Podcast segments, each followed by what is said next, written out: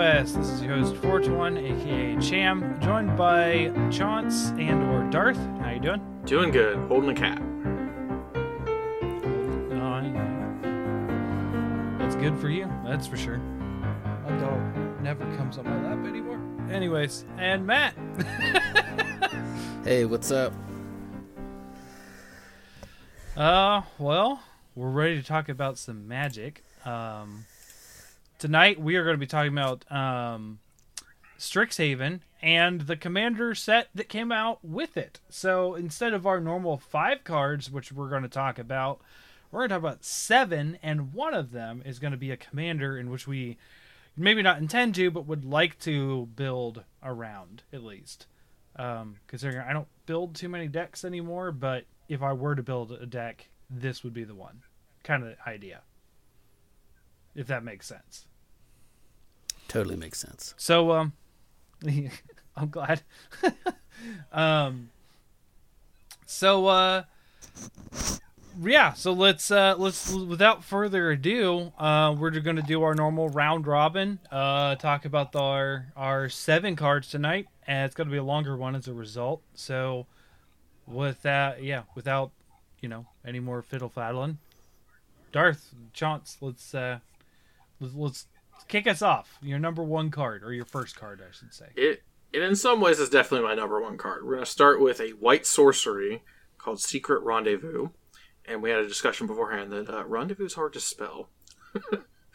it's one one white Yeah. white. It's an uncommon.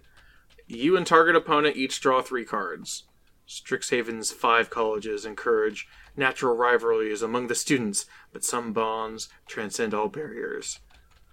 I mostly play commander. This is probably awful in sealed and draft and whatnot, but in commander and a deck that might be mono white or might want to lean heavily on white, being able to draw three and look at either the weakest player or the most manipulatable player and have them draw three, like this feels great. Like manip- manipulable. Yeah. most easy to manipulate. Like yeah, I mean Mhm. it is white card draw that feels reasonable that gives you this political edge that a lot of the uh, white black school just blinking on the name. You know, Secret Rendezvous always to me sounds like Silverquill. like There we go. To me it sounds like secret lovers that they're they're not supposed to meet. I don't know, like the art definitely makes me think they're friends that want to stay close friends, not something romantic. At least that's my interpretation. Yeah. I, I'm just going purely off the name. Um, to be honest, I am still trying to find this card because Mythic Spoiler is just not friendly. It's with such a mess for this set for some reason. Yeah, we, we just uh, But just yeah, scrolling around. That's what it is. Like it's just I played in a lot of decks. I enjoy the political aspect of it, and I think everyone will at times play cards that kill themselves, and that's fine with this. And and in Commander too, the the quote unquote drawback of having to allow an opponent to also draw cards can really be mitigated. You know, you can have alliances going on at the table, politics and maneuvering, and and there'll be I think there'll be lots of situations where letting someone that you've got to currently have a, a deal or arrangement with is not going to feel that bad.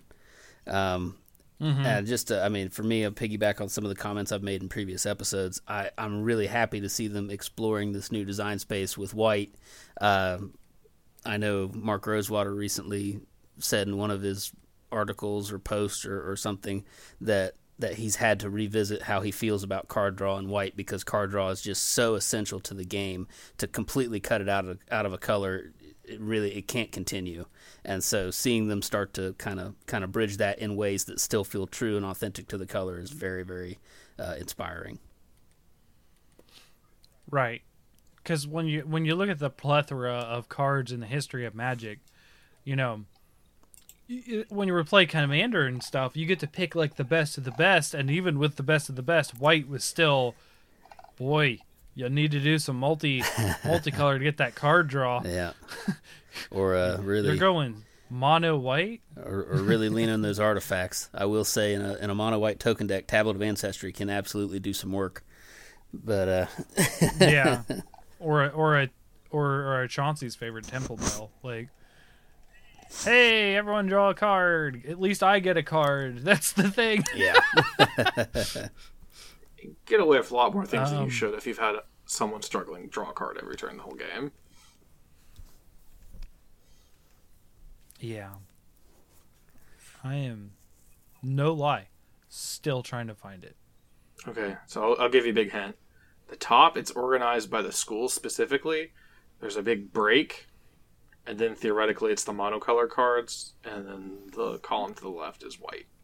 You just scroll down. Okay, I'm just gonna, I'm just gonna go back to the, because I was on the newest because I knew it was all screwed up. I suggest two pages. Newest for commander cards, set for the base set. Oh my god, why? Why do they do this to us? Hey, eh, Nope, still can't find it. I'm good. Whatever. all right. All right. So yeah, Secret Rendezvous. Um, sounds good. We all like card draw. It's coming to white. Thank you. Uh, you said Rosewater, right? Yeah, yeah. He he mentioned that he, you know, as the head designer for the game, he was one of the most ardent uh, upholders of the of the old school color design philosophy and uh, things that that were not traditionally part of a color. He was always very staunch about keeping those things out of that color. And uh, yeah, he finally finally admitted that, that card draw is just simply too fundamental to the game for, for one color to not get it hardly at all. Right. Or yeah, and and uh, the idea is that that was a blue mechanic, Right. and it obviously, obviously that is just not okay anymore. Like that was something. That was something I had a problem when building my decks. Is I didn't like care for a lot of card draw, and then Chance was always like, "Yeah, but you want card draw," and I'm like, "Yeah, I mean, I'm just gonna kill things." I mean, it Like, sounds okay, I guess. I mean, draw cards or like beat face in. Yeah. Um, uh, I think I'm gonna draw. Uh, uh, uh, uh, no, I think I'm gonna kill. okay, and I finally found it. Yay! I do like the card art for that. That is cool. I just wish I could see it closer. But hey, this is things.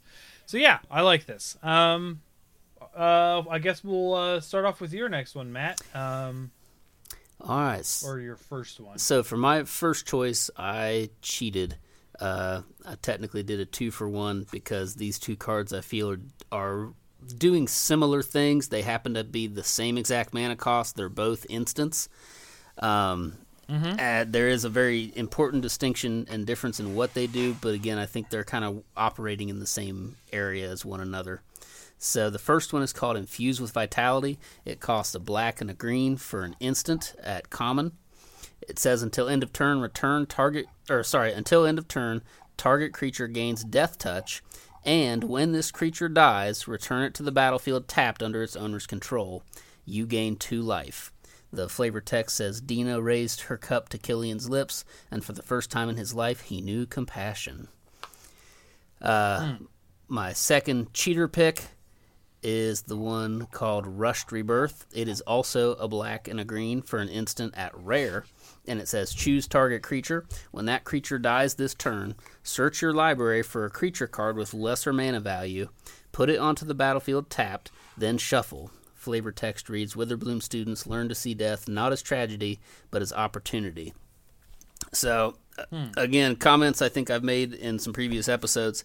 Uh, historically, reanimator effects have been kind of held solid, typically at sorcery speed and typically around five mana.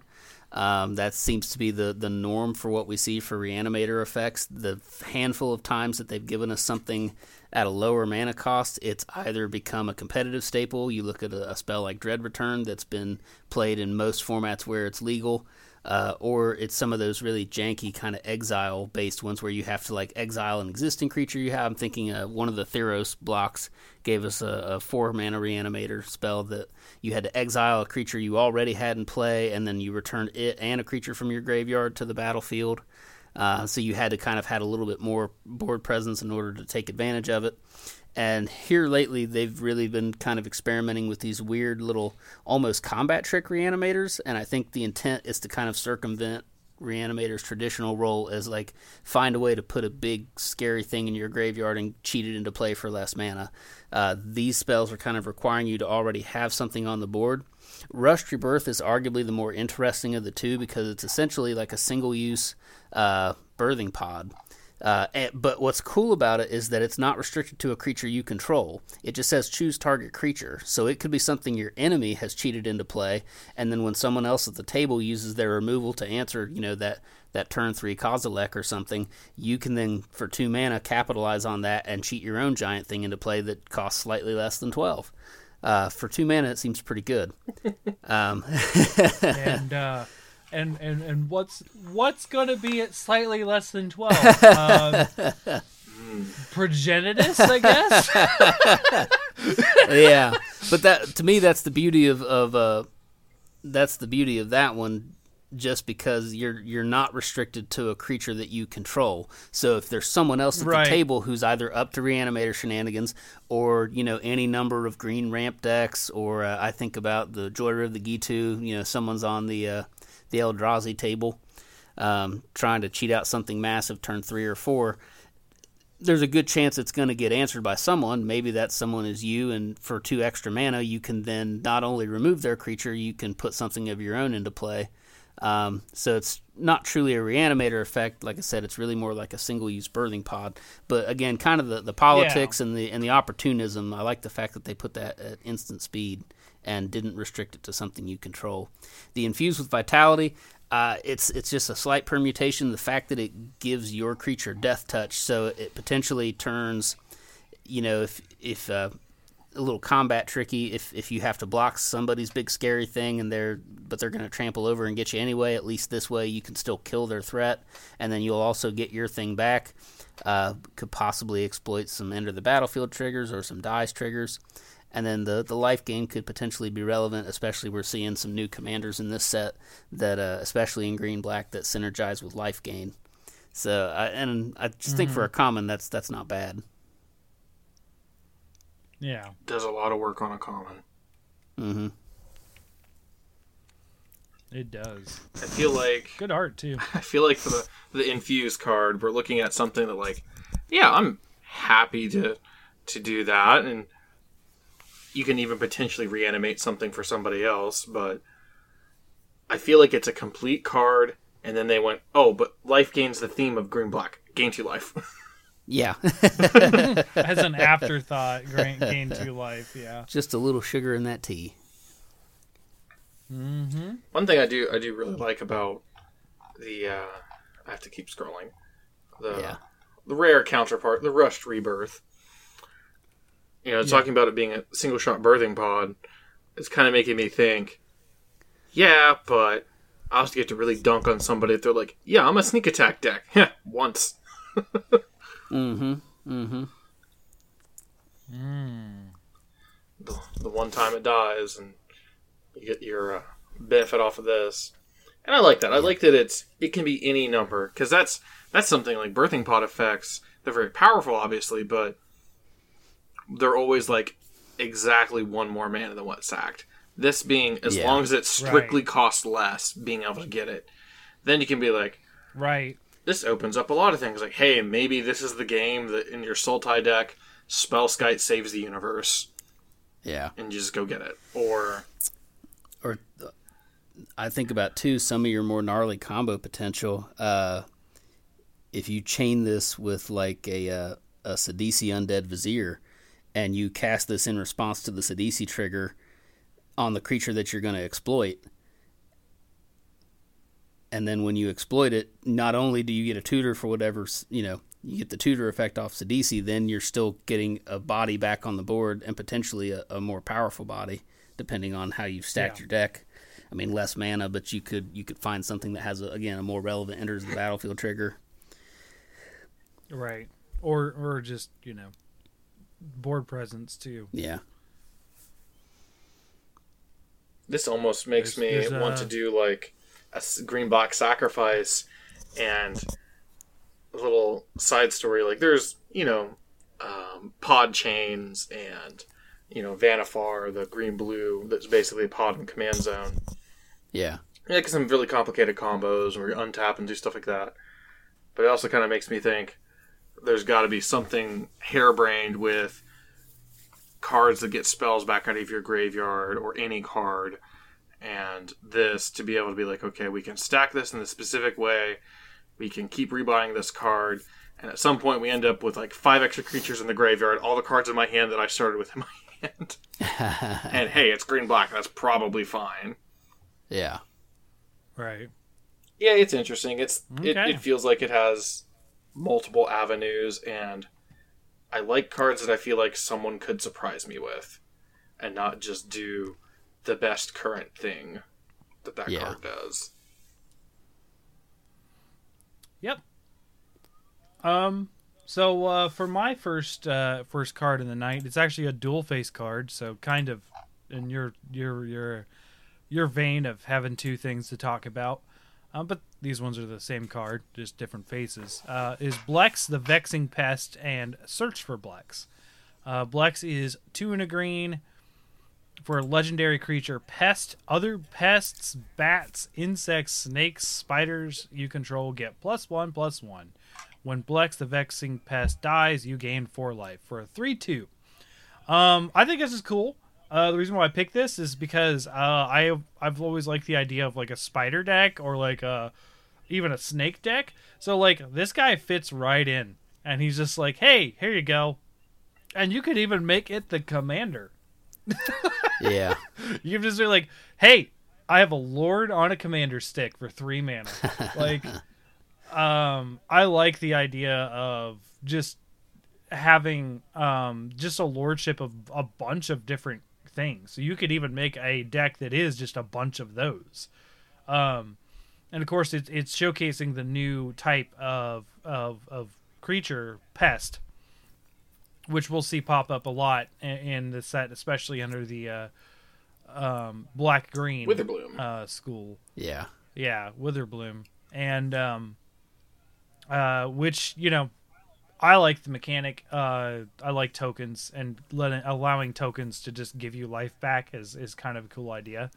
Um, when they die, because tokens are a lot of times they're just as little Dudley dues. You either get a, a bunch of them out and swing in, or you use them for sacrifice triggers or whatnot. And this this kind of can go either way because if they die, hey, they you get the upside of gaining life Yeah.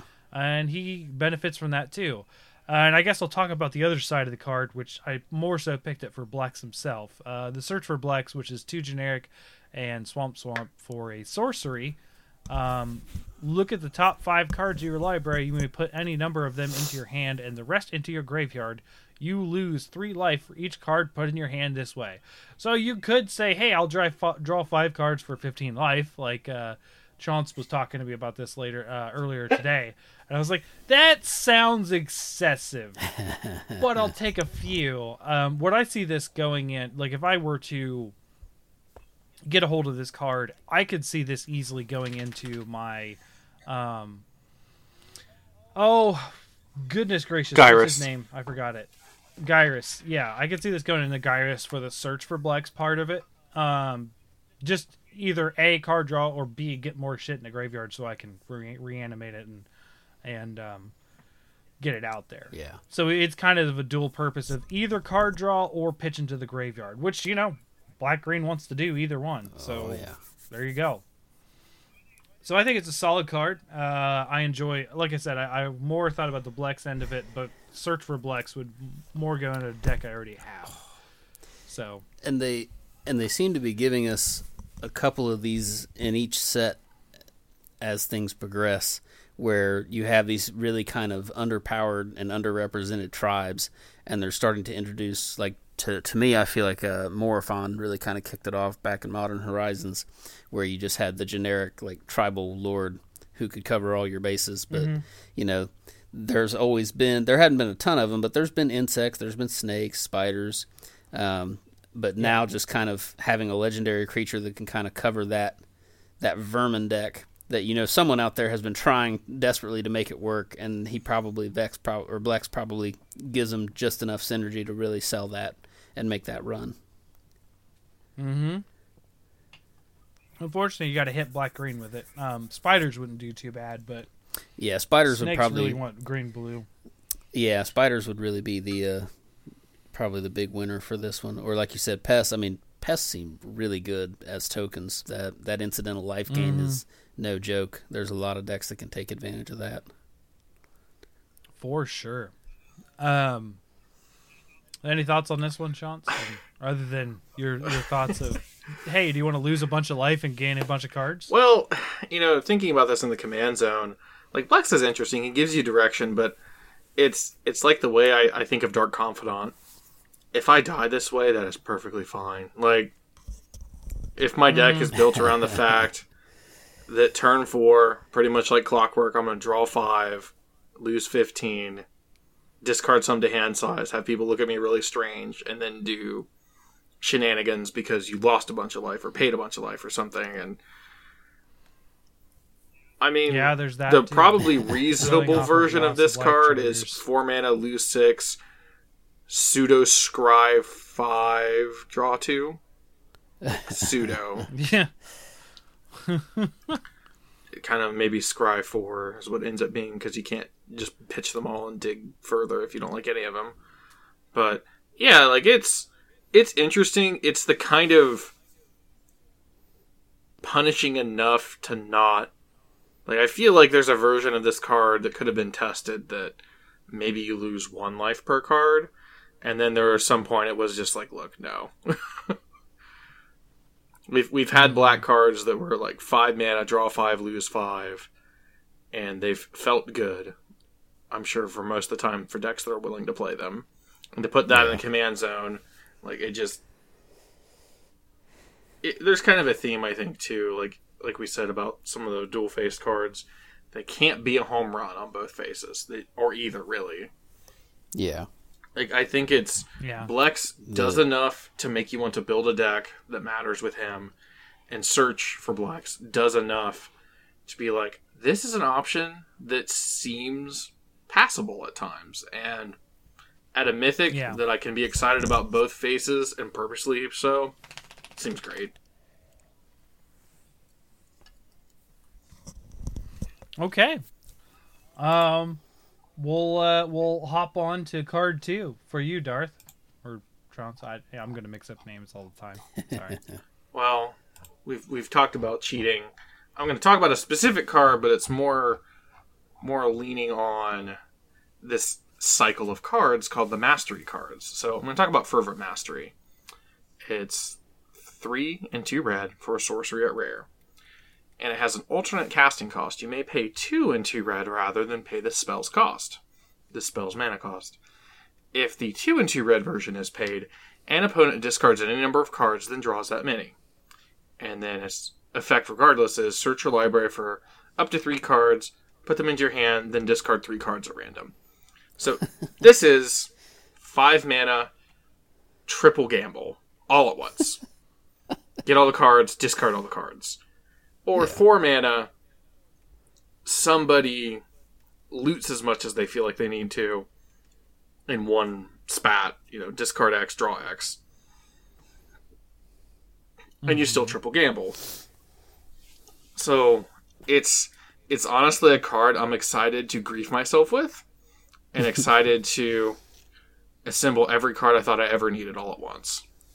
Like in in the worst case scenario this reads search for three cards, throw them in your graveyard.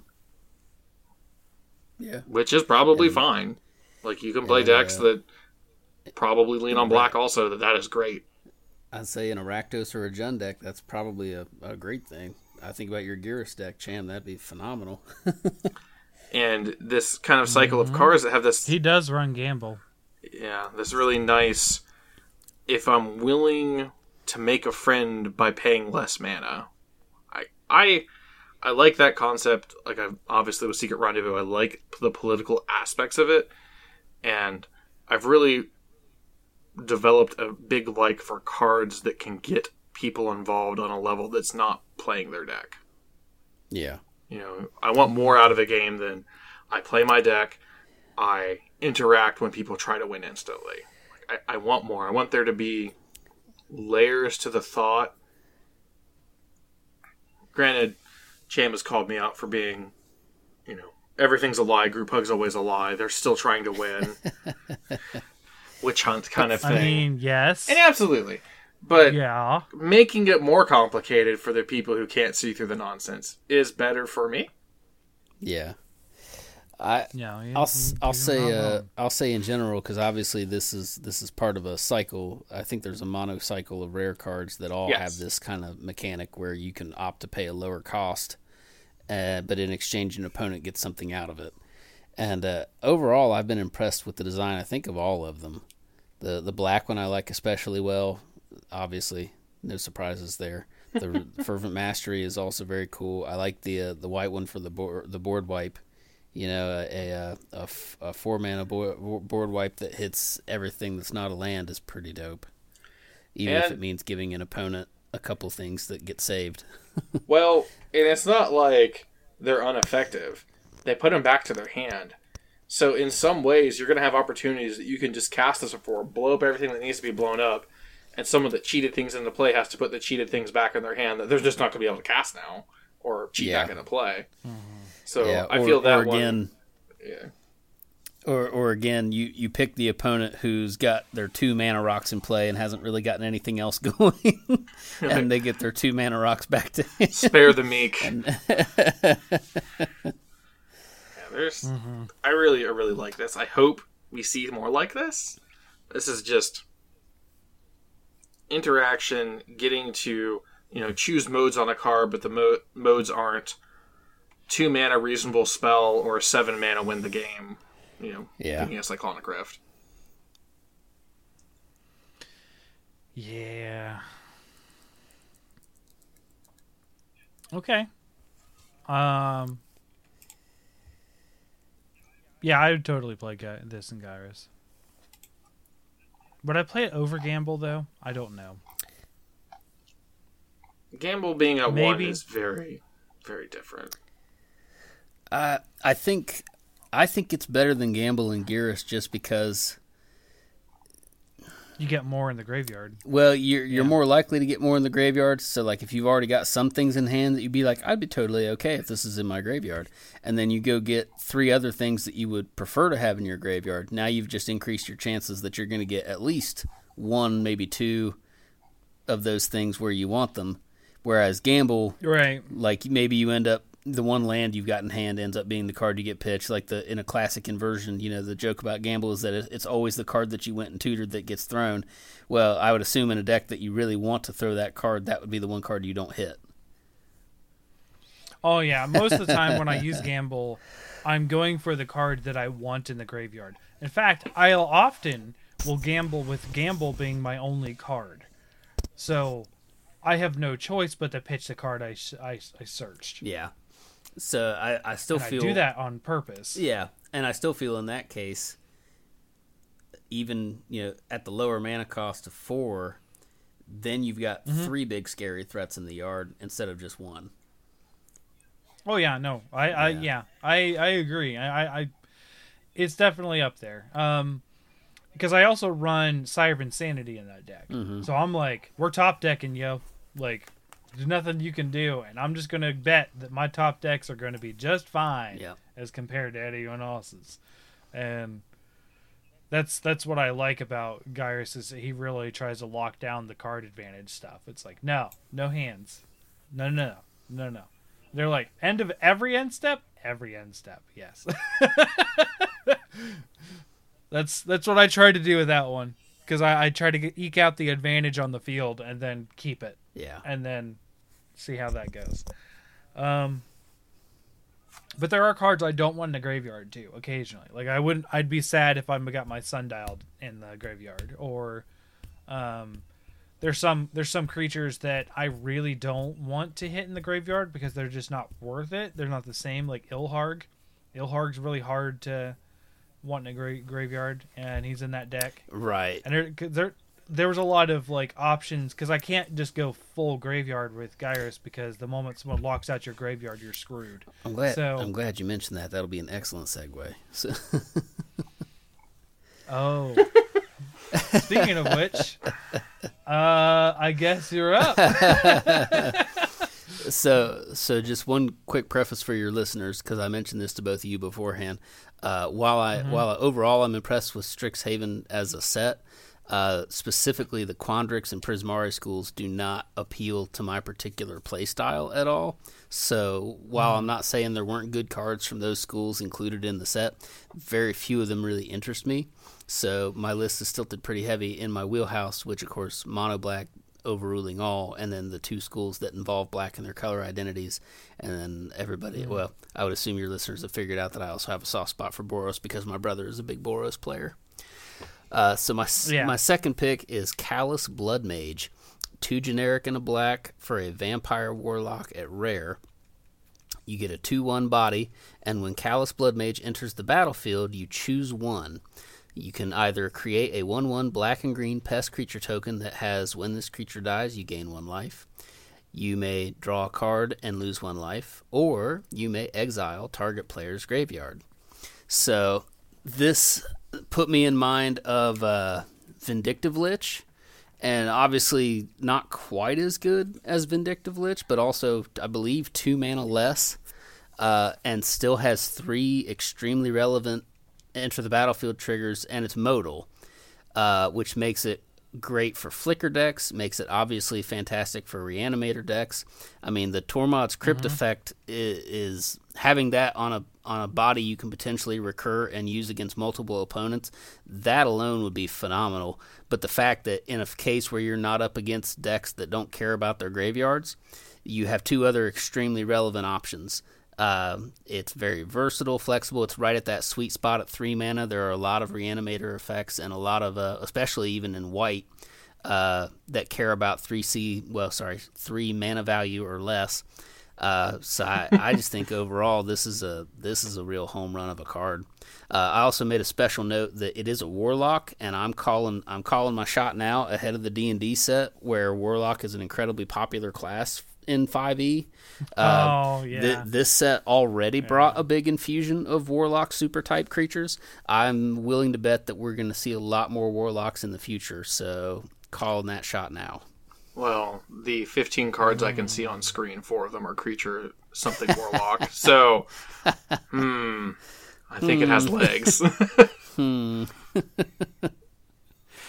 Seem to be on to something there. Yeah. I don't like warlocks. you liked the Gallimimus warlock that worshipped the comet ending the dinosaurs. Oh, now Matt, have you have you heard about that one, Matt? I, th- His, I um, think so. Because we were we were like, okay, so dinosaur, like dinosaurs are classes from D and D, Yeah. right? And we were like, what what is what? So we were like, you know, some pretty generic ones, like Raptor Rogue, duh, stuff like that. T Rex. Bard playing Like, the harp because he can barely reach.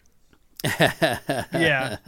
Uh, so we were just having fun with it, but the the Gallimimus uh, warlock that, that his patron is the asteroid that's going to decimate all the dinosaurs, That's cool. and he's just the villain. yeah. yeah, I can dig that. We had so much fun. That's a good one. so much fun. But on a serious note, Yeah, I like the card. Like, definitely flexibility is great, flickering's great, and Mhm. I like that they got to put some powerful things and still got to put the. Well, you know, I'm a vampire warlock. I'm mono black, but I am a Witherbloom card. Here's my pest effect. right. Without keeping my identity green black, you know, keeping the identity of the card black does a lot for its playability. Yes, yeah. Yeah, because Yep, I mean, it, and that uh, it would slot great into into any number of aristocrat de- decks because of the ability to bring two bodies into play with one card. Uh, again, there, there's tons. Of, I mean, a, a single turn of a Phyrexian arena, nobody's going to be sad about that. And then, like I said, Yeah. in the situations where it matters, being able to, to drop a body and exile someone's graveyard, that's going to be huge. Mm-hmm. And then if you sack it and reanimate it and do it to the other opponent who cares about their graveyard, that's a blowout. Right. Yep. Uh, I also, uh, I mean, just having that that exile target player's graveyard shuts down so many decks too, Yeah. as just as your utility. A three mana, just like, hey, bye. Like, unless they can stop it, obviously, but like it is. But I feel, but I feel like turning a three mana two one into a must counter. that's Yeah. that's a pretty good situation to be in. No, it is. It is. And for you know, for certain decks at least, right? Some decks would be like, yeah, I don't, I don't really care. yeah.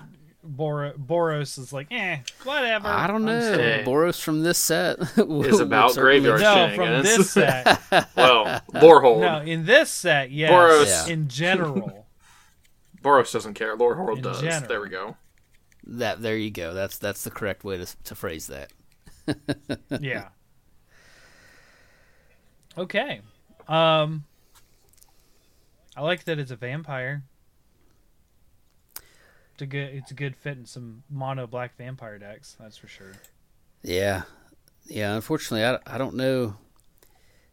He's got the utility, and a two one might be an aggressive enough body. I don't know about three mana, but I, I feel like, uh, and don't get me wrong, I love Edgar Markov, but I I I do hate that Edgar has warped vampires as a tribe around Mardu, and that trying to build vampires in something that's not Mardu with him at the helm feels a little bad. Not that you can't do it, not that you can't make it good, but I, I still like Anowon. Anowon Oh. as a commander is so is so mean Cla- sometimes. classic one uh, is just a really nice design. Yeah, Yeah. Yeah. So like having Anowon and have this guy, it's just like, hey, we're just gonna be an ass the whole game. like you can't have creatures, and now you can't bring them back, and yeah, I, I don't know. That's that's where my brain went with it is Anowon more than Edgar or anyone like that. yeah. Um, mono black. Okay. Uh, so Cal's Blood Mage. I almost picked that one to be honest. Oh, it's a good one. That seems pretty good. So for uh, my next one, I'm going to do a black white card, uh, an enchantment even. So it's not like a big beat 'em up monster like usual. Um, dramatic finale. So uh, hybrid white and black four times because I'm not going to say that four times.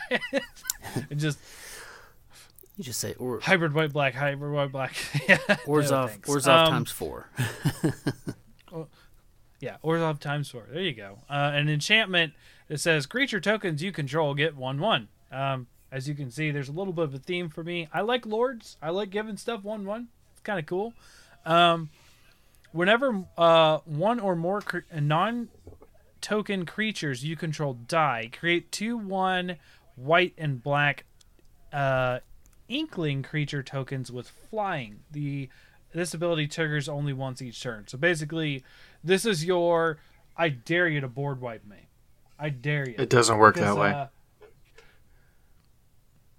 whenever a non-creature Oh no, dies, Chaun- create- Chauncey's right. It it says one or more, so it, it takes it takes it as a single snapshot. So a board wipe would net you one token. oh, that's terrible. Yeah.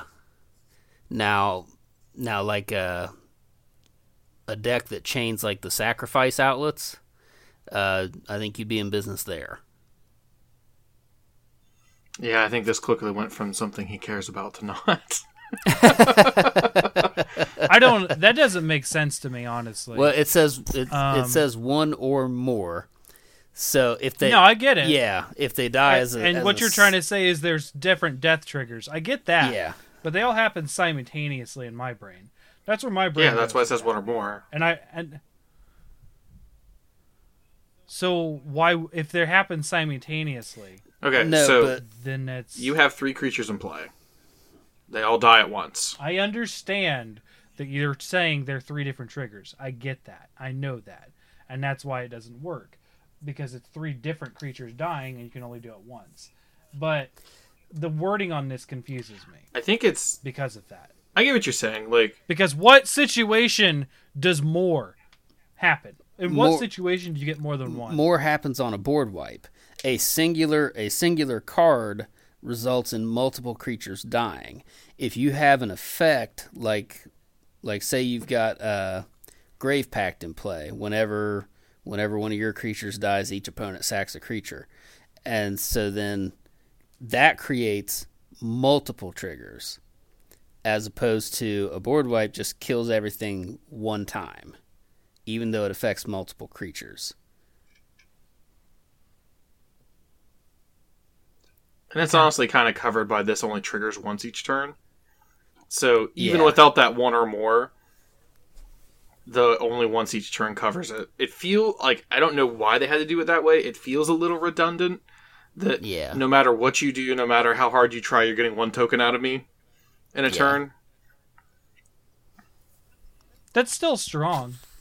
It's fine. That's still s- Yeah. that that because you lay that down, any anything that dies is coming back as as a three two. with flying. Yeah.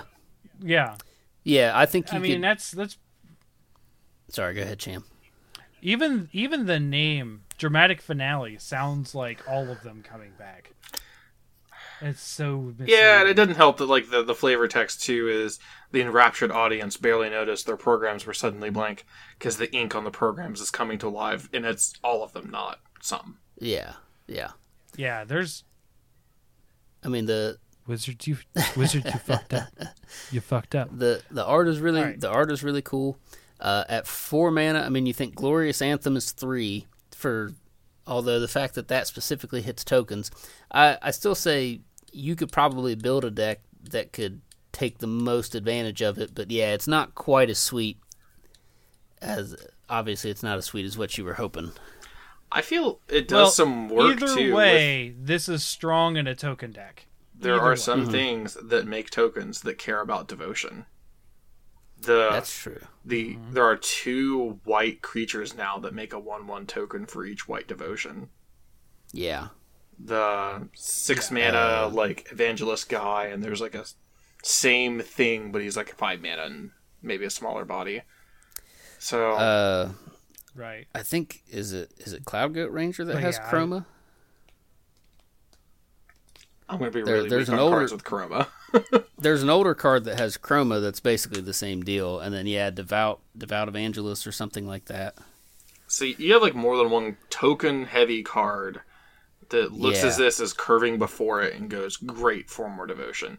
And white black tokens Yes. is something that'd be nice to see more of as like a theme across the table instead of just hmm well, we can look for Black, uh white.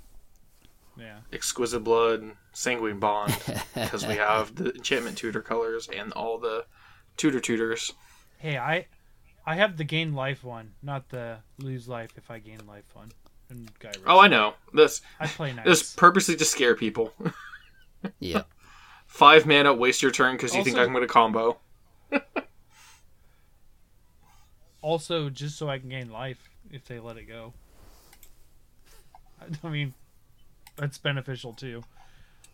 Um, what well I will say is if it didn't have white in it, I would have almost considered this in Gyrus because I do have some token stuff in there because Gyrus brings back things as a token. hmm So just making it a little stronger is cool, and then you know backing up what dies, you know, once a turn apparently, because I did I did have that wrong, but um, even then, like once a turn you lose something like sacrifice decks too, like where you're sacrificing creatures. well, Hey, I'm gonna replace it with a three two.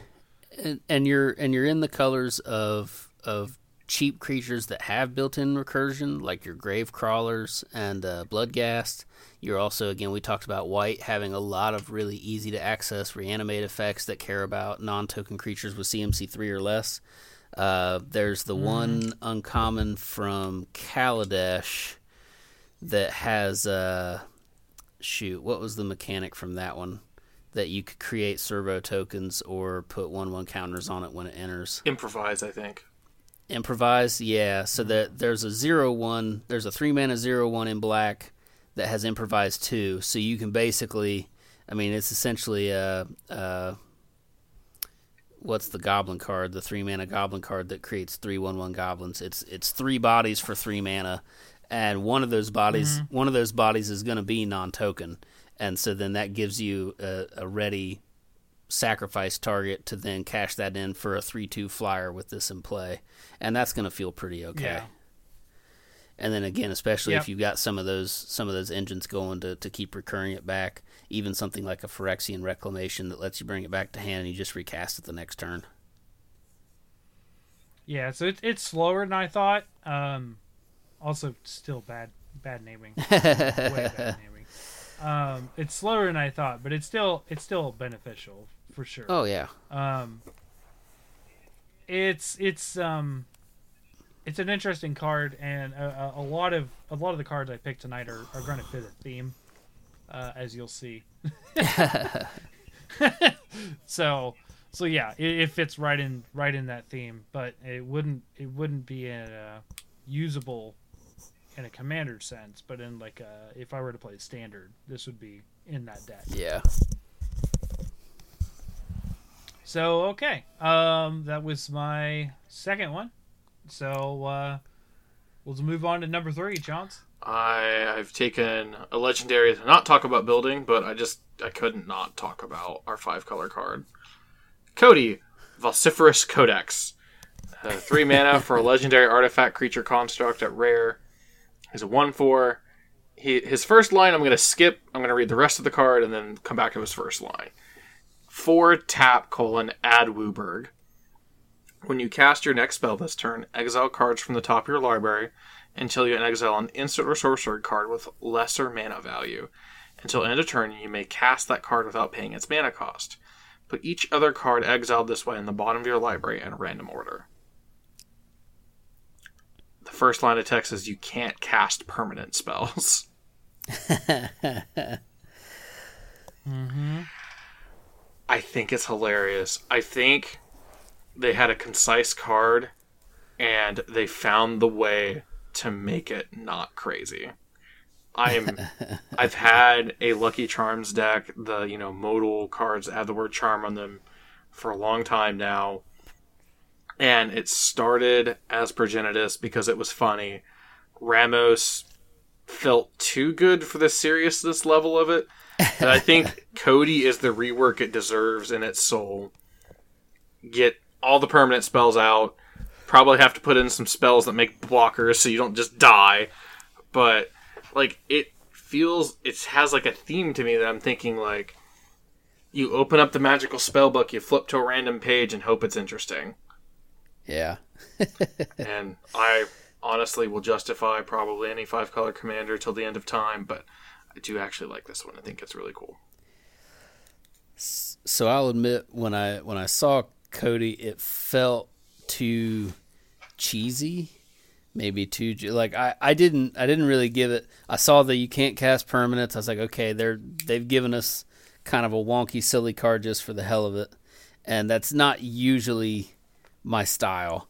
Uh, so I, I just kind of gave it short shrift, but I don't know if you guys have watched or seen, but uh, Commander's Quarters did a deck build for Codie that's essentially adapting the modern living end deck to a Commander deck using Codie. and I have to admit, that sounded pretty freaking cool to me. I was like, okay, Yeah. I maybe didn't give this enough credit when I first read it.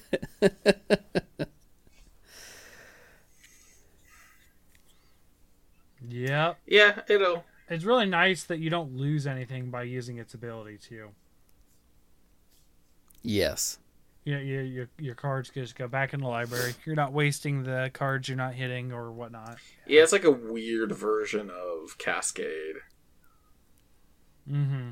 It's a safe cascade. Well, I, I mean, mean- Cascade does that too. You you put whatever you don't hit on the bottom of your library in a random order. Well, the the big point being like you're limited to instant and sorcery only, and because of the wording here until end of turn, you have to follow timing. Yes. So if we're we're probably not activating him on someone else's turn unless we're like very instant heavy. yeah. Or, Or is unless this you got uh, unless you cast Vedalken Orrery before you put him into play.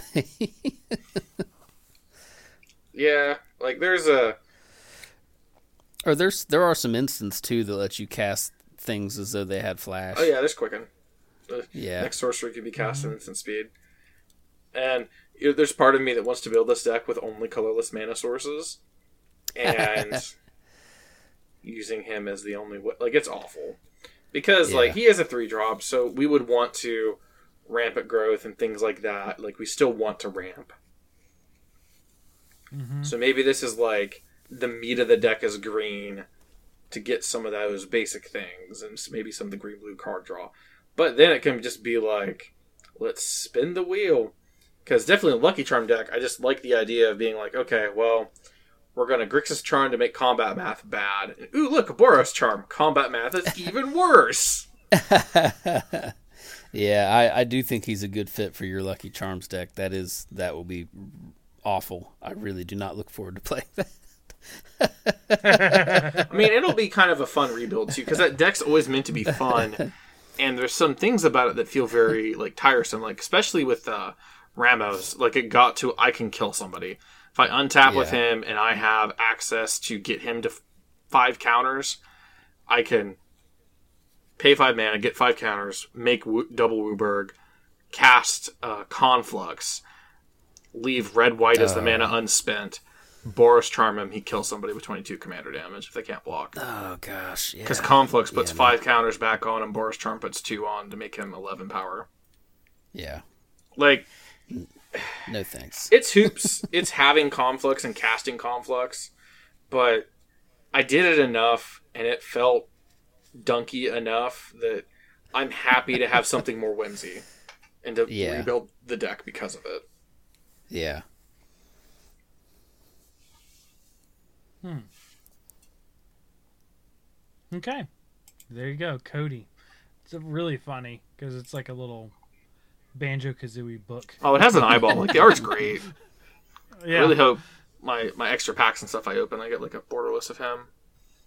Might be something I splurge on later, mm. too.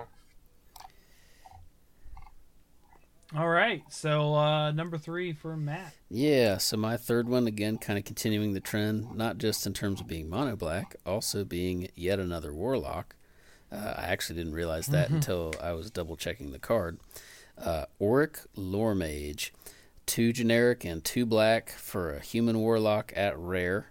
It is a 3 3 body with a tap ability.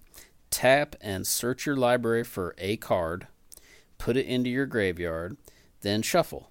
If it's an instant or sorcery card, put a plus one plus one counter on Oriq Loremage. So I just feel like there's any number of decks, obviously in mono black, but I I feel like any deck that runs black that does anything at all with the graveyard, this is this is something that a lot of those decks have been dreaming about. It, it's a body that mm-hmm. lets you just tutor for what you want, put it straight into your graveyard. Uh, any number of terrible, awful things will come out of this if it's allowed to untap and you can start using that ability. And then if you stack it probably in a Grixis deck where you can include some untap shenanigans and you can do it multiple times and start assembling combos that way.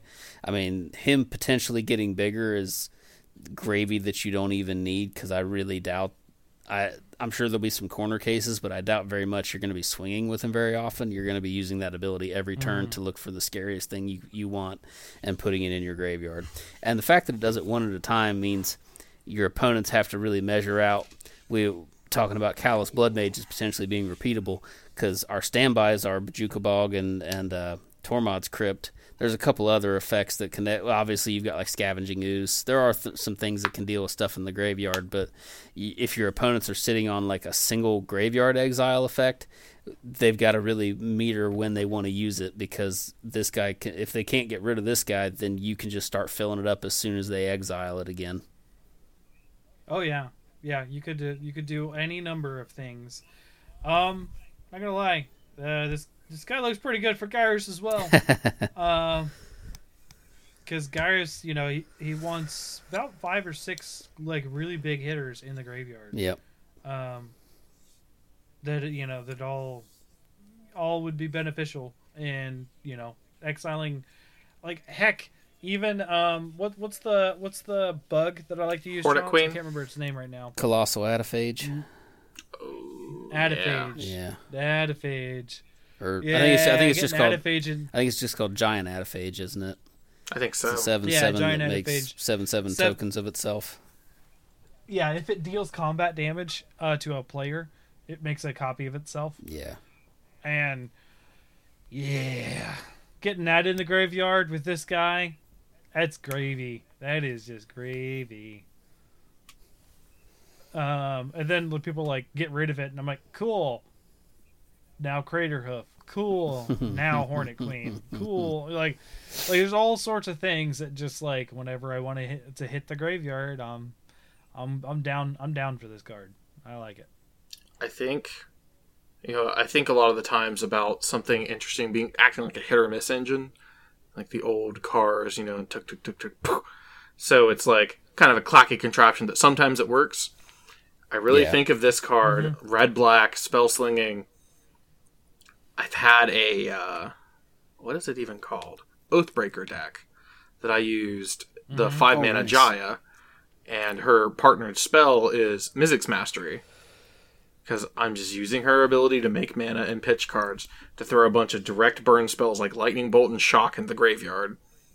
Yeah. And then all I'm doing is like, I'm going to overload a Mizzix Mastery, and it's probably going to be good enough to kill a couple people. Like, that feels like the spark and the fire to make that a commander deck. You're just Yeah. tossing it in the graveyard every turn, and eventually it's just get your Mizzix Mastery. You'll have a way to get out of your graveyard if you need it, and overload it, and watch people go. Well, it never looked like you were doing anything, but now that you've cast, your damage is doubled. Lightning Bolt, maybe run Mardu to get to Lightning Helix. Just, it's fragile, it's goofy, it's probably in quotation marks bad. But I think it'd be really Yeah. fun the the time that you get somebody with it, because it's gonna be so slow and so awful. And then they die to it, it's gonna be hilarious. and it mm-hmm. yeah and to me it kind of straddles and and i don't know i don't know that this is the correct way to think about things but this is ever since i first started getting into magic and playing commander i've always kind of run the thought process like what's my what's my fail case and i feel like the the fail case with a creature is you cast it and someone instantly removes it so at four mana to cast this and someone's like, "Oh hell no," and and feels they immediately need to burn removal on it. I don't feel like it hurts you as much. Like it, it's a great enabler, but but in a in a well built deck, your deck will still be able to do what it does w- anyway. And so then, kind of getting your opponent to waste removal on on a on a four mana three three feels pretty good even as a as like a worst case scenario. And then like I said, best case scenario, if you get to untap with the daggone thing and get to use it once or twice, then you're probably you're probably coming out ahead. Indeed.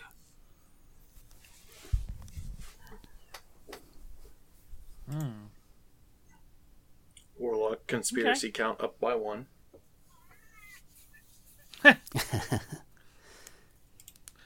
Okay.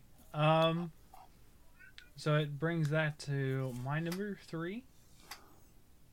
Mine's mine's misnumbered, so that's that's uh. There we go. My number three. Well, because I I listed the last one first, unfortunately. Um.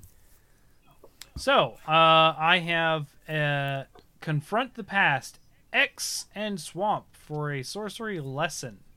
Choose one. Return target planeswalker card with mana value X or less from the graveyard to the battle battlefield, or remove twice X loyalty counters from target planeswalker and opponent controls. Um, I like the idea of. Do I want to bring back? Um, do I want to bring back a planeswalker? which we don't have a lot of um, Planeswalker revival. I think It's still fairly there- it's still fairly rare. There's been uh, I think there's been one or two that have cared about lower CMCs. We have um, Yeah. El- the um, Saga Eldest Reborn can get a Planeswalker Yeah. back. There's it's Yeah. sparse, but it does exist. Yes, yeah. And um, uh, the other one is uh, remove twice X loyalty counters from target Planeswalker to control uh, opponent controls. I'm all for that. I am all for that. Just dunking someone's Planeswalker with the counters. Don't let them get through with combat tricks or anything. Just be like, no, you're not ulting. No, not next turn. Not any turn. Goodbye. Because, like, you get to double it. You could pay three mana, and it's like four loyalty counters, and that, that'll kill a lot of planeswalkers. It'll be, s- Um, be six, right? He's talking about Like- two in a black, X twice Yeah. becomes Oh, oh four. yeah. Yeah, okay. Yeah, so you'd you'd remove four counters. Yes. Um, I like that, and on top of that, it's a lesson. So like, hey, whenever you could do that lesson thing, you just get rid of it if you don't need this card. I don't know We'll learn work that way in Commander cuz we don't have sideboards. We don't have outside of the game access. I'm thinking it just doesn't function. Learn, just you know, to- is a keyword um, I was that I was under the the impression it would come from your hand, but yeah, it is outside of the game. Yeah, you may reveal when you learn. You may reveal a lesson card you own from outside of the game and put it into your hand, or discard a card to draw a card. So in Commander, learn is, I think you still keep you may discard a card You- to draw yeah. a card. right, and that's the way I saw it. Anyways, you could just discard a card and draw a card. I mean, this Yeah. card is probably okay. Like, if you're willing to want to revive a planeswalker as part of something you care about, it's probably passable. I, on concept, have to hate the card Yeah. because it has Gideon in the artwork. Yeah, and we want Gideon to stay dead. He's been dead for how many sets now? And someone did give me the I little mean- heart palpitation of, well, this is a card about reviving a planeswalker with a picture of Gideon. I was like, don't you say dirty things to me. Don't you do it. to be fair, to be fair, he is dead. Still. He's just in. He's just in the mirror, right? She's looking in the past. Unfortunately, You're you're safe. Elspeth was dead Also- too. yeah, but we went into hell and got her back. You know, Um, Gideon's from the same plane, so and Son or of was or is from that then plane also- that that happened. She wasn't from there. I 100% picked this just because it has Gideon. You're not that far from me. We, we can throw down right now So- if you want. so so I will say it it does seem like Super Friends has never been an archetype that I've really been interested in just because the Right. games that I've played against that deck have been really obnoxious. They they it's really long and grindy and aggravating.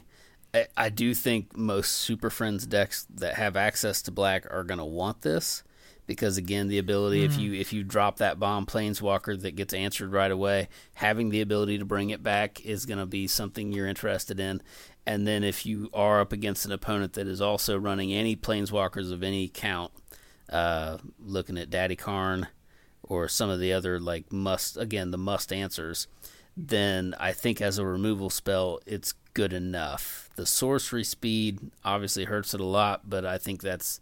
I, I don't think they had any other choice there. The i- the idea of returning a planeswalker. yeah, that'd be too strong. Yeah, returning a planeswalker at instant speed from the graveyard is probably just too much. I will say, um, I don't think this is good enough to put into to Gyrus, but there are situations in which I look at this uh, first ability and I'm like, I totally want that because um, there's not a lot of good ways in that deck to get back planeswalkers, and I have a few, uh, especially um, Xenagos. Yeah. Right, and Xenagos is a great way for me to keep mana going Right. even if it's not a lot of mana, it's a lot. It's a good way to keep me going if I sort of fizzle out on mana. Um, and there's a lot of times where, you know, it gets killed, and then suddenly I, I just I'm not able to do what I was wanting to do, right? But I, I don't have quite enough to do the big because the problem with that deck is like you you can't. It's not like my my old Xenagos deck where I would like just constantly swing out at a person, eliminate them, move on to the next person, constantly swing out like. You can't just target removal with Gyrus. Gyrus, you have to play a lot back and then go forward real hard against everyone because you're going to get knocked out with Gyrus. He's he's not he's not as great of a combat deck as some of the other ones I built. So having the ability to sort of like fix some situations that got hurt and if I'm behind that might work. Granted, I'm to have to pay 6 mana to get him back, but sometimes it is a case where I need like, you know, a total of 12 mana or something to get everything going. So I think in that scenario, you just play regrowth. Just two mana, get any card you want out of your graveyard and put it in your.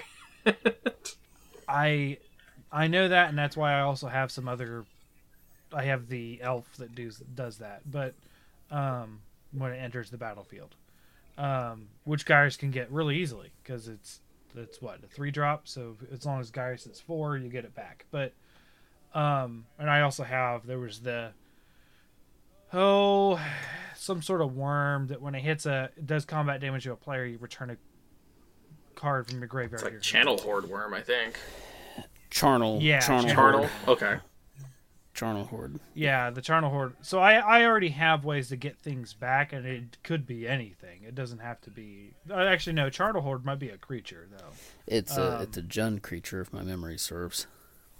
Well, he's just saying it no, might I'm only saying it, return it can, I think it it might only return a creature is my thought, but Oh. I don't. It, I had to go look it up, but it definitely um the elf gives you back a card.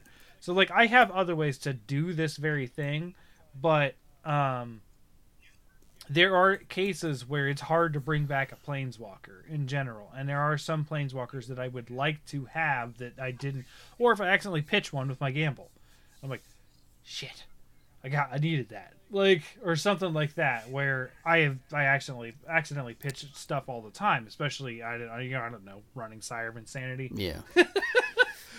stuff like that. So there there's fringe cases, but I, I again, like I said in the beginning of this, I don't think it makes the cut, Yeah. but it's interesting. I, I think uh, yeah I think outside of a Super Friends deck it's probably a little too situational unless unless you know your play group runs a lot of planeswalkers. Oh yeah, no, I yeah, there's certain decks that I would go up against that I would love to have this Oh card yeah, in that deck. I I would just love just to no, I don't care about your planeswalker shenanigans. I hate you. Go away. Uh, it, one thing that comes to mind is uh, Chauncey's uh, Gorgon deck. Really hate that one. What is it? Um, the one where you make the death touch, like the player death touch tokens on the ultimate. Vraska. Um, The I don't. I, I guess that's in something. I don't remember what. I guess. Oh, you've got me with that ability several times. Uh, for the record, Charnelhoard Wurm can get you anything, not just creatures. okay. See, it slices and dices. Oh yes, it's beautiful art Which too. nice. It's just the same at seven mana for a six six trampler. It's just not quite. It's not quite enough. Most of the time. I mean, Gyrus just brings it back and Oh, we yeah. go to town. And then with Sundial, it's super fun. Because I get to keep it. If that's the case. But you have to have the Sundial to keep it. Because uh, it goes away at the end of combat, not the end of turn. Yep. yep. Yep. So, there you go. Confront the past. Uh, next card. Um, Chance, you're up. Well, I will move into a few commander cards because kind of set together. I'm going to go with Inkshield. Three white black for an instant at rare. Prevent all combat damage that would be dealt to you this turn. For each one damage prevented this way, create a 2 1 white and black flying Inkling token. Uh, Silverquill Elite are known how to offer a seething rebuttal without uttering a word. It's a fog that you probably kill someone because. Yeah. I mean, that's high end, but you know, I I enjoy this kind of I think it's Selfless Squire, the four mana flash white body that fogs for you, and then each point of damage you block with it, you get a counter on him. Yeah. So it's it's in that vein, but it gives us that kind of Silverquill Inkling theme to a Get Your Fog, and it doesn't even have to be that lethal. Like, preventing 10 damage gives you 10 2 Oh, yeah. ones with flying. If you're kind of in on having tokens or flyers or sacrifice fodder, Or you got that that ball and dramatic finale. There you go. there, there are three twos. So it puts my my ha- same happiness I have from stuff like uh, deflecting palm. Yeah. yeah, yeah. I just, I mean, it seems natural in, in again a Silverquill slash Orzhov deck that you you might be on the aristocrats game of like pinging everybody to death with with uh, blood artist and Zulaport cutthroat and all those kind of effects, and this just gives you a ton of fuel. You combine this with a sack outlet, not only do you keep them from killing you, but then like you said, you load up your board with a bunch of readily disposable bodies. And sometimes it'll just be hilarious because they're like, "Well, I'm going to kill everybody," and you're like, "Well, except for me." And thank you for swinging 68 because your life just Yeah. got bad. Yeah, I, I admit I like this one too. The, the the one downside it is only combat damage, so big blasting effects that you know just hit everybody wouldn't help. But Oh sure. I mean, swinging out with combat, But yeah. but we all know that Xenagos or a Gyrus player who just loves to like try to slam a giant army of things into you, and then you just prevent fifty Yeah, damage and but- get fifty tokens and destroy them in the air the next turn. It's pretty great. yeah, but also always runs Chandra's ignition, as well. which is the creature doing damage, not in combat. Uh-huh. I mean, it doesn't do everything, but there but you go. I like this Yeah. kind of evolution over the last probably 10 years at this point. You know, just fogs that do more. Yeah. Mm-hmm. It's true. Okay. Um, Matt, what's your next one? All right, so my number four is very much a pet card. Um, one creature type that I have always really been drawn to and really enjoyed is golems, and so my pick is Triplicate Titan. Uh, for nine generic mana, it is an artifact creature golem at rare. It has flying, vigilance, and trample for a 9 9 body. And when Triplicate Titan dies, create a 3 3 colorless golem artifact token with flying, a 3 3 colorless golem artifact creature token with vigilance, and a 3 3 colorless golem artifact creature token with trample. Uh, so I simultaneously love and hate this card because this is another example to me of wizards trying desperately to fix a card that they don't like and just falling so short. Like there's no reason at all this shouldn't just be a reprint of Wurmcoil Engine in these commander decks. First and foremost, that's absolutely what it should be. Is just a reprint of Wurmcoil Engine. They refuse to put a twenty plus dollar mythic artifact in a in a precon commander deck. So instead, they design a brand new nine mana nine nine that breaks into three golems with three different keywords, none of which are lifelink or death touch when it dies. But I love golems enough that I'm still happy about these kind of like break apart golems. Uh, we got the uh, Phyrexian Triniform in the Commander Legends set, which was very similar. It was I think it was still nine mana and still broke into three different golems. So between those three, Wurmcoil, uh, Phyrexian Triniform, and Triplicate Titan, that's three giant artifact bodies that can become a massive army of three three tokens. And then with a little bit of pumping, mm-hmm. you've got a pretty significant board presence. I still really. I still really like it, even though I'm disappointed it's not just a reprint of Wurmcoil Engine, is which is what it should have been. I feel it. Okay. Like, I look at this card originally, and it was like, it costs nine. What are we doing to cheat this into play? like, Yeah, I don't want to yeah. cast this. No. But I mean, most most artifact heavy decks, like for me, my my golem deck is still kind of a work in progress, especially since I haven't been able to play in person the last year. Uh, it was always kind of my dream to eventually transition my Atraxa deck uh, into a into a golem tribal deck, uh, taking advantage of you know doubling season and parallel lives, kind of double up on tokens, and then run some of the Phyrexian cards to kind of give it that flavor. And so now again, I think we do, I mm-hmm. think we have kind of hit that critical mass with golem creatures that that's going to be very doable, and it'll be it'll be good. Which, you know, you don't need much to make an Atraxa deck good. True. Yeah, but I feel you're you're like maybe if this was flying lifelink and death touch, then maybe it would matter as much. like a like a slight upgrade to Wurmcoil even even at nine mana I, I it wouldn't be it wouldn't be a competitive staple if it was nine mana and had the exact same keywords plus one more and still made three tokens. You know what i mean? So yeah that that was my that was my biggest frustration is that it's clearly an attempt to quote unquote fix Wurmcoil Engine and it just falls. None of those keywords are as relevant as what Death Touch and Lifelink are. I mean, I guess it's a card that like sneak attack, get your nine damage in, and then you're left with your Yeah. bodies. But I do I do really like the art, the Chimera vibe that they gave it. yeah, mm-hmm. and I do kind of like the idea that you can kind of see the the bird head would be the flying, the dude with the spears, vigilant, the bull. And then the bull is trample. Yeah. It's very cohesive, but it's just unexciting overall. I think, yeah. Yeah. I don't know. You see a nine nine flying vigilant trample thing on the other side of the board. It's a problem.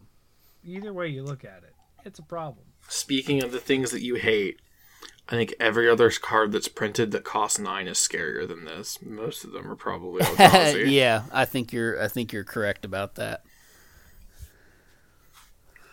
I understand that, but by itself, nine nine flying in vigilance and trample is, is a problem. I mean, the demon at death's gate is a nine nine flying trample, and that was bad. Yeah. But but that also comes packaged with a with a way to put it into play much earlier. By Now, itself, again, because- This is without very- help. Very true. Yeah. Yeah. Now now again well, no, it needs help. You need three creatures. I'm just saying, like, it gives you the extra condition. You don't need to look for it. yeah. Right. But again, this being an artifact costing only generic mana, uh, it it's as easy as it can be to cheat it into play. Yeah. It also doesn't have any of the of the shuffle restrictions. You know, it's not scary enough to have to worry about putting a trigger on it when it goes to the graveyard. You could pitch it straight away. Uh, I mean, Feldon, Right. Feldon of the Third Path could do a lot with this. Mm-hmm. Yeah, just a, a quick snippet of things that cost nine that are awful. Uh, we have Zacama, the Ur Dragon, Void Winnower, Expropriate, Guys, Rise I of the Dark Realms. Okay. By itself, it's still a lot of power in the air. Okay? With vigilance and trample. I understand, yes, if you're paying that much mana, you might as well go bigger for that kind of thing. But A, there's themes. B, it's in a set that's kind of dealing. I, I, okay, so again, another another reason for dramatic finale to to actually do something. Because if you have dramatic finale on the field with this guy, you're now creating three four fours and a two a, another flying three two. Very it's true. just if I look at this card and I know in my soul I'm not casting this, I'm cheating this in. Go bigger. yeah. The nine mana that I'm what if you're playing? never What if you're playing a golem deck, and you have ten mana on board? there's always going to be a There's still- scenario that a bad card feels good. Yeah. I don't necessarily sold on this being I don't. bad. I don't see this as a bad card. I think you guys are boohooing. No, I'm just saying you will always have a scenario that a bad card is good. I don't necessarily think this is bad, but saying it's castable and there will be times that it is the thing that does the most for you. Yeah, that's true about every card.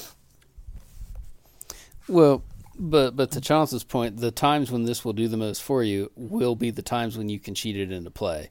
There there is probably not a scenario where you're paying legitimate nine mana unless you've assembled Urza Tron on like turn three or something. You know, it there's not going to be a lot of plenty of ramp decks. Yeah, yeah, there's- there's not gonna be a lot of situations where you legitimately pay nine mana for this, and you're like, "That was the best thing I could have done." and like we like we talked about, we have the Triniform, Oh. we have the nine mana, nine nine that dies and makes three three threes. Like Yeah, upgrade this, make it the twelve mana that makes five three threes or something because it's so much mana. Like or even if they left it at, at Sure. a nine nine for nine, make it a mythic, give it, give it double strike, give it, you know, something scarier. I mean the the flying and trample is a double evasion, so there's a good chance it's getting through for something. The vigilance is mm-hmm. nice because it keeps it leaves it up as a blocker and it leaves value behind it when it dies. But again, unless you've got a, a method that you can kind of loop it over and over and create a ton of bodies off of it, it it can only attack one player at a table that presumably has three opponents that you're facing.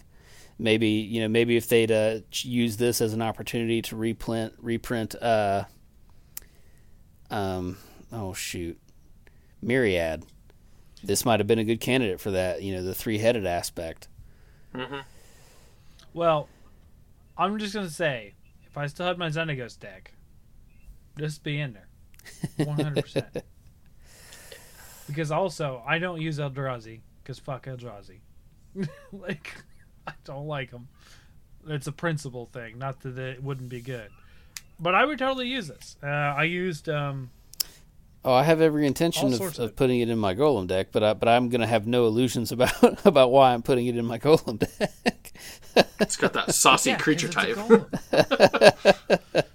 yeah.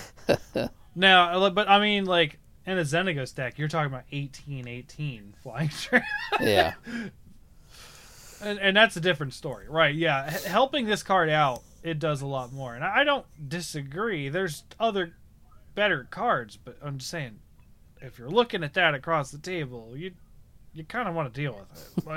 Like, you- don't want to let that thing go. Uh, anyways, we'll we'll move on. um. Oh boy, I'm into my commander cards now. Yes, I am.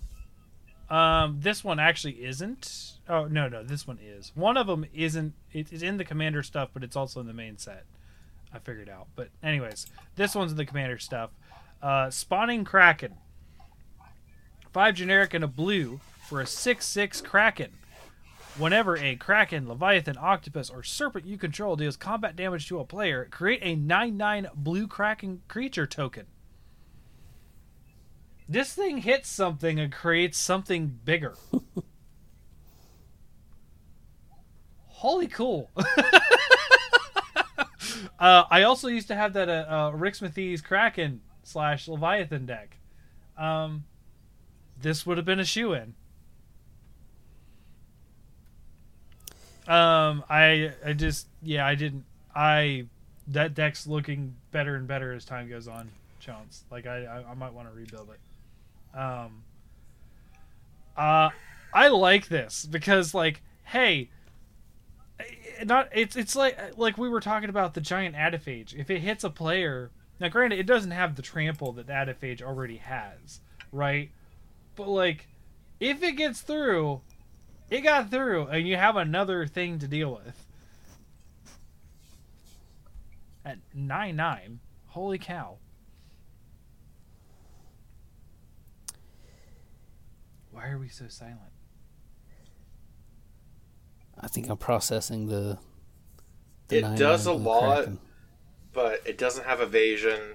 Like, I think No, it's a piece to a larger deck. It's not. It's not there by this itself. card, I actually look at the alternate commander for the deck it's in, the blue green Quandrix deck, Mhm. and actually look at the alternate commander Esix, who, not to go into him too deeply, but he uh, has a line of text that says. The first time you would create one or more tokens during each of your turns, may instead choose a creature that you control other than. Esix. and create that many tokens that are copies of that creature. So I'm kind of hyped more on like the first time you hit, you make a token of this. The second time you hit, you make another token of this. And now each time you hit, you're getting three nine nines that Oh, make yeah. three nine Yeah. nines each. That make three nine nines. like yeah, you're Yeah, it turns it turns all of those into adephages. All of those creature types into adephages. you don't need that much damage unless you're playing against the pointless life gain deck with no win condition. But I can dream where I hit once and then I drop like 90 power of krakens.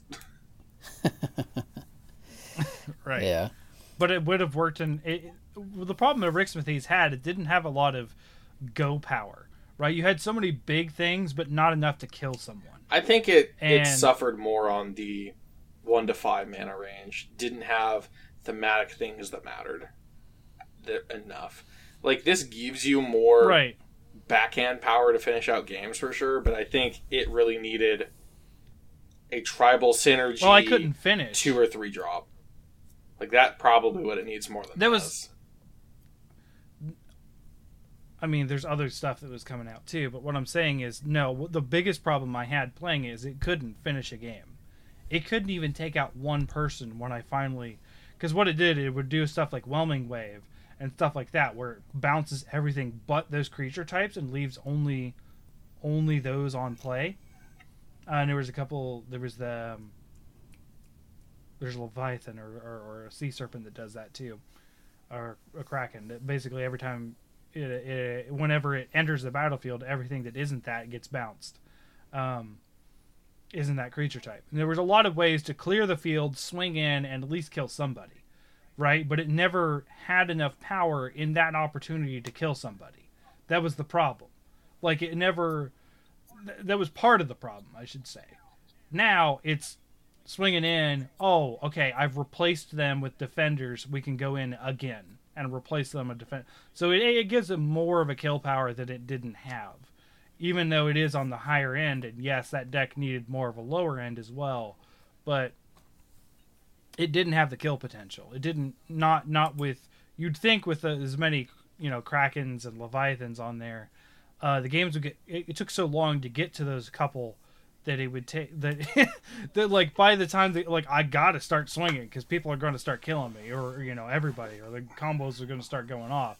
So this helps get to the end faster for that deck. So it would be a shoe in for me in my head for sure. But yeah, no, you're right. There are other problems with that deck too that need addressed, and this doesn't fix everything. It fixes it. It helps fix one of the other problems. No. But I love this card for it. Yeah, and in the last in the last like three to five years, uh, again we've really seen Wizards kind of embrace this sea monster tribal. We've been getting like incremental cards, so I mean they're they're definitely building towards a critical mass of krakens, leviathans, octopuses. That that that's going to be a, Serpents. Serpents was the real small one.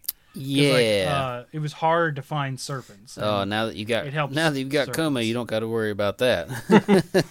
Every upkeep, you get a serpent. Jeez. yeah. No, it's true. Um, so yeah, that's that's why I chose spawning kraken. 'Cause it's- It'll kill people. I'm sure it'll kill people. No question. So, uh, Chance, your next one. Oh, it's right beside it. Replication technique. Uh, it's four no blue for sorcery at rare. Create a token that's a copy of target permanent you control, and it has a new keyword called demonstrate. And this is kind of another card that I chose, my favorite of a new cycle of monocolored cards. This the commander deck has this interesting keyword. When you cast this spell, you may copy it. If you do, choose an opponent to also copy it. Players may choose new targets for their copies. So this you know, it's kind of the theming of a lot of these cards that I like. You're often going to find somebody that desperately needs this. You previously have a deal with or someone that no matter what they do with it, it's just not dangerous. And honestly, Pair it with that. Pair it with that spawning kraken right. There. Oh there. yeah, we're, Ooh-wee. I don't care what you're copying. I'm making two Kraken, swinging with normal Kraken. We're gonna get three nine nines now. But Yeah. honestly, I look at this card and I look at the floor as I have nothing to do. The board is stalled out. This is my mono blue five mana. I don't care that someone gets something. Copy two of my lands to ramp two in blue. Yeah.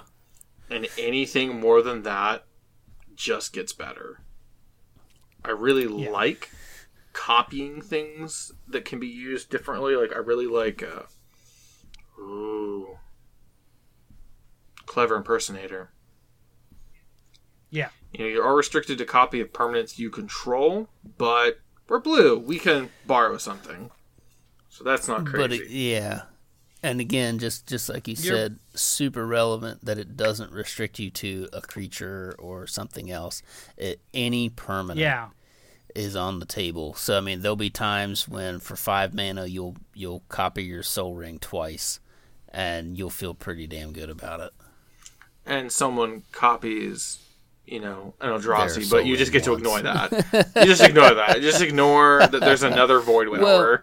Well, I go back to I go back to your first choice, the uh, the secret rendezvous. Um, and in in a pod in a four man pod of commander, there's going to be enough politics at play that there's probably someone you give that copy to that's going to do the least amount of harm to you and you're going to feel extra good about it like the the number of situations where the only person at the table that you feel comfortable giving that extra copy to is the person you've been beating up on the whole game and you know they're gunning for you. I just feel like that's going to be a marginal case. Oh, sure. And sometimes, like, I love the thought that I'm playing my mono blue deck. I've not seen my Tormod's Crypt. Hmm. Matt has a Bojuka Bog in play.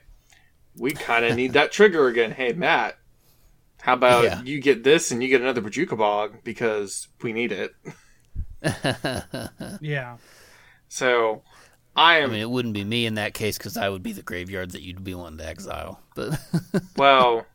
There, there's always a greater evil. Like maybe I'm Yeah. going to that that thought. Um, yeah, like Hey, hey, hey, guys. You could copy your dramatic finale and have another. oh my, well, I like to play. I, I like to play fair magic. I wouldn't. I wouldn't want to get too busted here. If we're gonna copy things- twice. if we're gonna copy things, we're going to copy the enchantment parallel lives because Look, and get oh no. the resolution of this tokens on spell tokens on it doesn't end with three. Because you choose to copy it, so you copy it once, so you make two, so there's three. Oh then you copy it again, and you choose to make a copy. Now it says no, it's one, two, four, eight. So now you have for five mana, and Parallel Lives is a four drop. So five mana on turn five, maybe. You have 13 copies of Parallel Lives. Oh, gosh. you know, you know what, you know what deck we actively have that this helps out. Not honestly. Ghidorah, King of Monsters. King What of does he make the- Cosmos. Cares about like is it just because copying the pile is nice? Yes, because copying the pile. So you have like, hey, here's my three piles of these creatures that when they do this, they do this, they do. This. It's powerful, but when we're playing in paper, copying a mutate pile is just low on my list because it's hard to bookkeep. Oh gosh, that would be so messy. But yeah, I mean, it's definitely cool in theory. I'm just thinking about you know making two copies of a Nyxbloom Ancient or something. Twenty-seven times mana. That's a lot. So so we're we're we're talking theoretical magic, Oh, yeah. right? Yeah, Right. So it is a Quandrix card that is copy- appropriate. so you copy. You, you've you've basically mutated onto this Hydra Omnivore too much. and Hydra Omnivore does all this nasty shit on top of gaining counters and da da da da da. So like, then you have like, hey, here's like three of these Hydra omnivores. Have fun. oh, I love it. I actually want that that card. I didn't I didn't see that card till you brought it up. There is a little bit of oh, copy target, and it's a We need that in sorcery, so you can get got by removal. But I think as often as I'm going to be like, I copy an island, and by the way, I copy an island Oh, because yeah. I can pretend this is No, there explosive is that. vegetation. You know, pretend explosive vegetation seems fine. Yeah, yeah. Yeah. Like you said, as, as a fail case, ramping two in blue feels feels fine. it's not like we can't get it back. I say one one of my alternates was the was obviously the uh, the black card in that cycle, which is you know reanimating a, a creature and then getting to copy it twice in exchange for giving an opponent something back. Plus, you get a mill a total of ten, which was pretty all right. Yeah, I do like a, a resurrection card that tries to help if you- you're grasping at helps straws. fuel yeah helps helps fuel itself a little bit. I feel like i feel like they've been doing that a little more as well. That's one of the other uh, kind of design spaces they've been exploring is realizing that that certain cards are just dead in a lot of situations. And so if you have nothing in your graveyard the best reanimator spell in the world does nothing for you so tacking on a little Yeah. bit like you at least get a chance uh mill five you know if you can hit something in those five great if you're doing your job right, then that's just that five is just gravy. Mm-hmm. It's true. Oh, that is. Oh boy. Um. So where we, where are we at? I was I think- it was Sean. Yep, so now I Matt. think now my next one. So for my next one, we're flipping back over to the main set for one of the more peculiar legendary creatures. I think the only three color legendary creature in the set, I do uh, not think you're and that wrong. is of that is of course Extus, Oriq Overlord, and Extus Mm-hmm. is a mythic rare legendary creature, human warlock for one generic, one white, and two black. He is a 2 4 body with double strike. He does have Magecraft, which is one of the new mechanics for the set. So, Magecraft, whenever you cast or copy an instant or sorcery, uh, then you get a triggered ability off of Extus, and his triggered ability says return target non legendary creature card from your graveyard to your hand. His flavor text says, Join me for the dawn of a new age. And then on his backside, he is a modal double face card. On his backside is a sorcery. Awaken the Blood Avatar for six generic, a black, and a red. It says, as an additional cost to cast this spell, you may sacrifice any number of creatures. And the spell's casting cost is reduced by two generic for each creature you sacrifice this way. And then when the spell resolves, each opponent sacks a creature, so it's got some removal for everybody. And you create a 3 6 black and red avatar creature token with haste. And the text whenever this creature attacks, it deals 3 damage to each opponent. So, mm-hmm. one, the art on both sides of this is pretty badass. Exodus's design, Oh, I yeah. really like the helm, the kind of purple energy, the you know the raised arm and claw, uh, and then the the blood avatar, this weird four armed uh, Goro looking dude with a big double bladed battle axe and a broadsword. He's got the antlered helm. Uh, d- again, the art just a, a slam dunk, and I'm really intrigued about the uh, the awaken the blood, avatar side and trying to come up with ways to really abuse and just make a mass of these three sixes with haste that I, I would just the the magical Christmas land would just be to be able to have like 20 of them in play and just annihilate the table on one attack step. uh, I don't know how practical that'll be. Mardu doesn't have the best access to token doublers or, or effects that, that create multiples of a token. But the We fact that, that it's on the backs.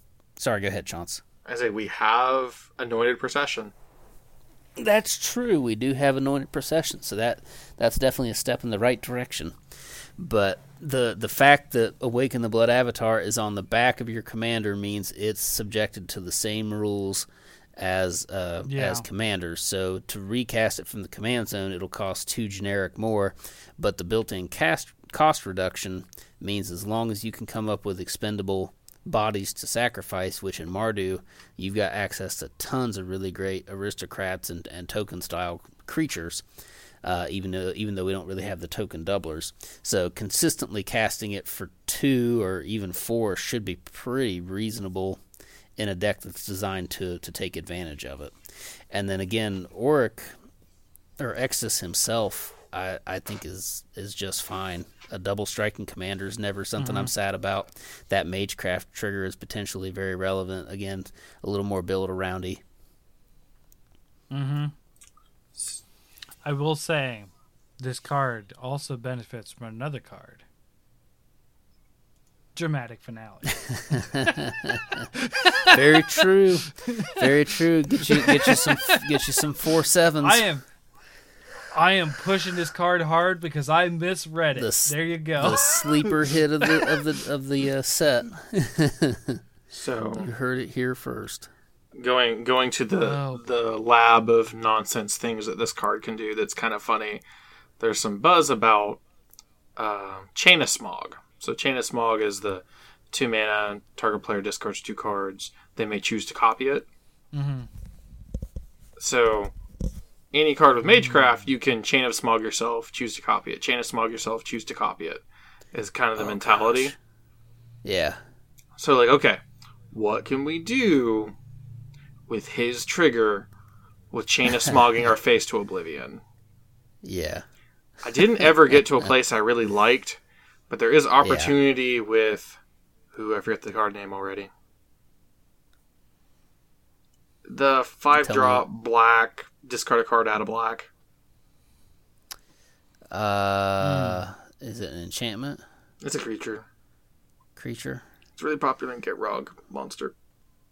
Yeah, I know what you, I know what you're talking Anywho, about. That's a card that exists too. that people are probably sad we don't remember the name of.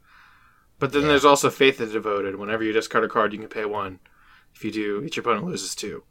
So you just get there. But my my favored like harebrained plan with that was chain of smog myself to oblivion. Oblivion. We're in all colors but blue, and we're seismic assaulting the same Dryad Arbor over and over again in the middle of this.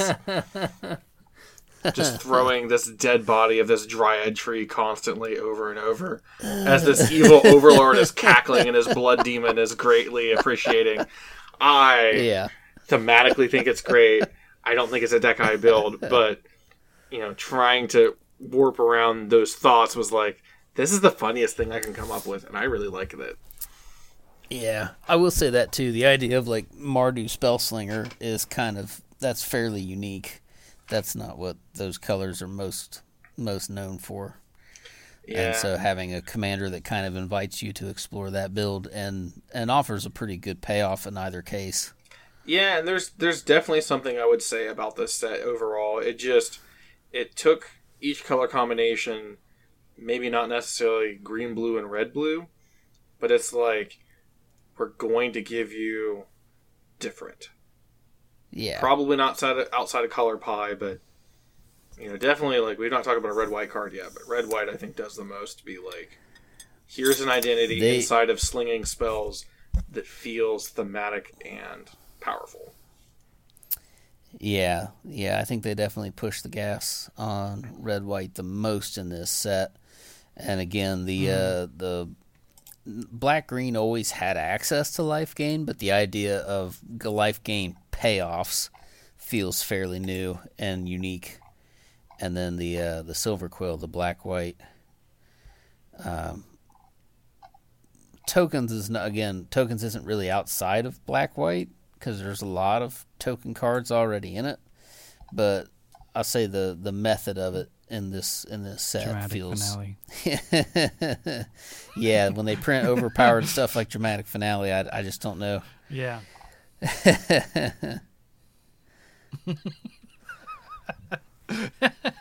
Sorry. oh boy. Yeah, I, I get you. Um, okay. So that's that's definitely you were you were not wrong about picking a lot of warlocks. I guess so. I guess now I'm three out of seven Are you on warlocks. possessed by warlocks? Like, is this a concern? I really love the three five warlock. I actually don't care as much for the five E warlock, but I always did. And I know the three five warlock was busted as all hell, but I always had. I've always had that affinity. I guess I find myself drawn. I mentioned like Edgar.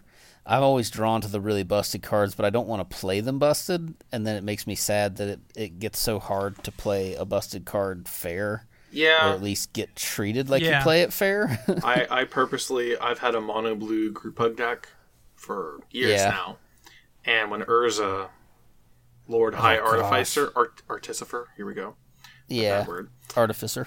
I, the word is Artificer, unfortunately, and I was like, Yick. I'm gonna play it. The the Commander League I played at the time cost points to play him because he was so good. Is the theory. Yeah. So I sat down, I put him down, and I got that gasp of no. Because people know I have a pretty vast collection. Like, I probably could have Yeah. put something together that was awful. And then it's turn two, Kami the Crescent Moon. Oh, we're still doing this. Oh no. We're still just hugging. just scaring people with hugs now. Yeah. Okay. Alrighty. My next one is uh oversimplify, which is three generic, a green and a blue for a sorcery. I, I don't have a lot of creatures in this one today. This is weird for me. It's appropriate for Um, the set. Fair. That's true. Um, exile all creatures. Each player creates a 0 0 green and blue fractal creature token and puts a number of 1 1 counters on uh, on it equal to the uh, total power of creatures they controlled that were exiled this way. I like this because it turns the whole battlefield into who had the most power. And most of the time, that's me. And I love it. it's a nice like board wipe that doesn't leave like everyone totally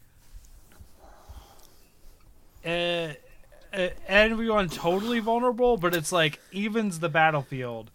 Unless you get or or does something like let's say it's a weird way to take care of that really just out of hand goblin deck that's like going to swing out or keep swinging out and you're like barely hanging on. Yeah. You're like, let's just make it a huge single thing. And it exiles everything too, so there's not a lot of things that will survive that. Yeah, I do really like the the exile effect. Something that blue green doesn't get in mass. Not typically, Mm-hmm.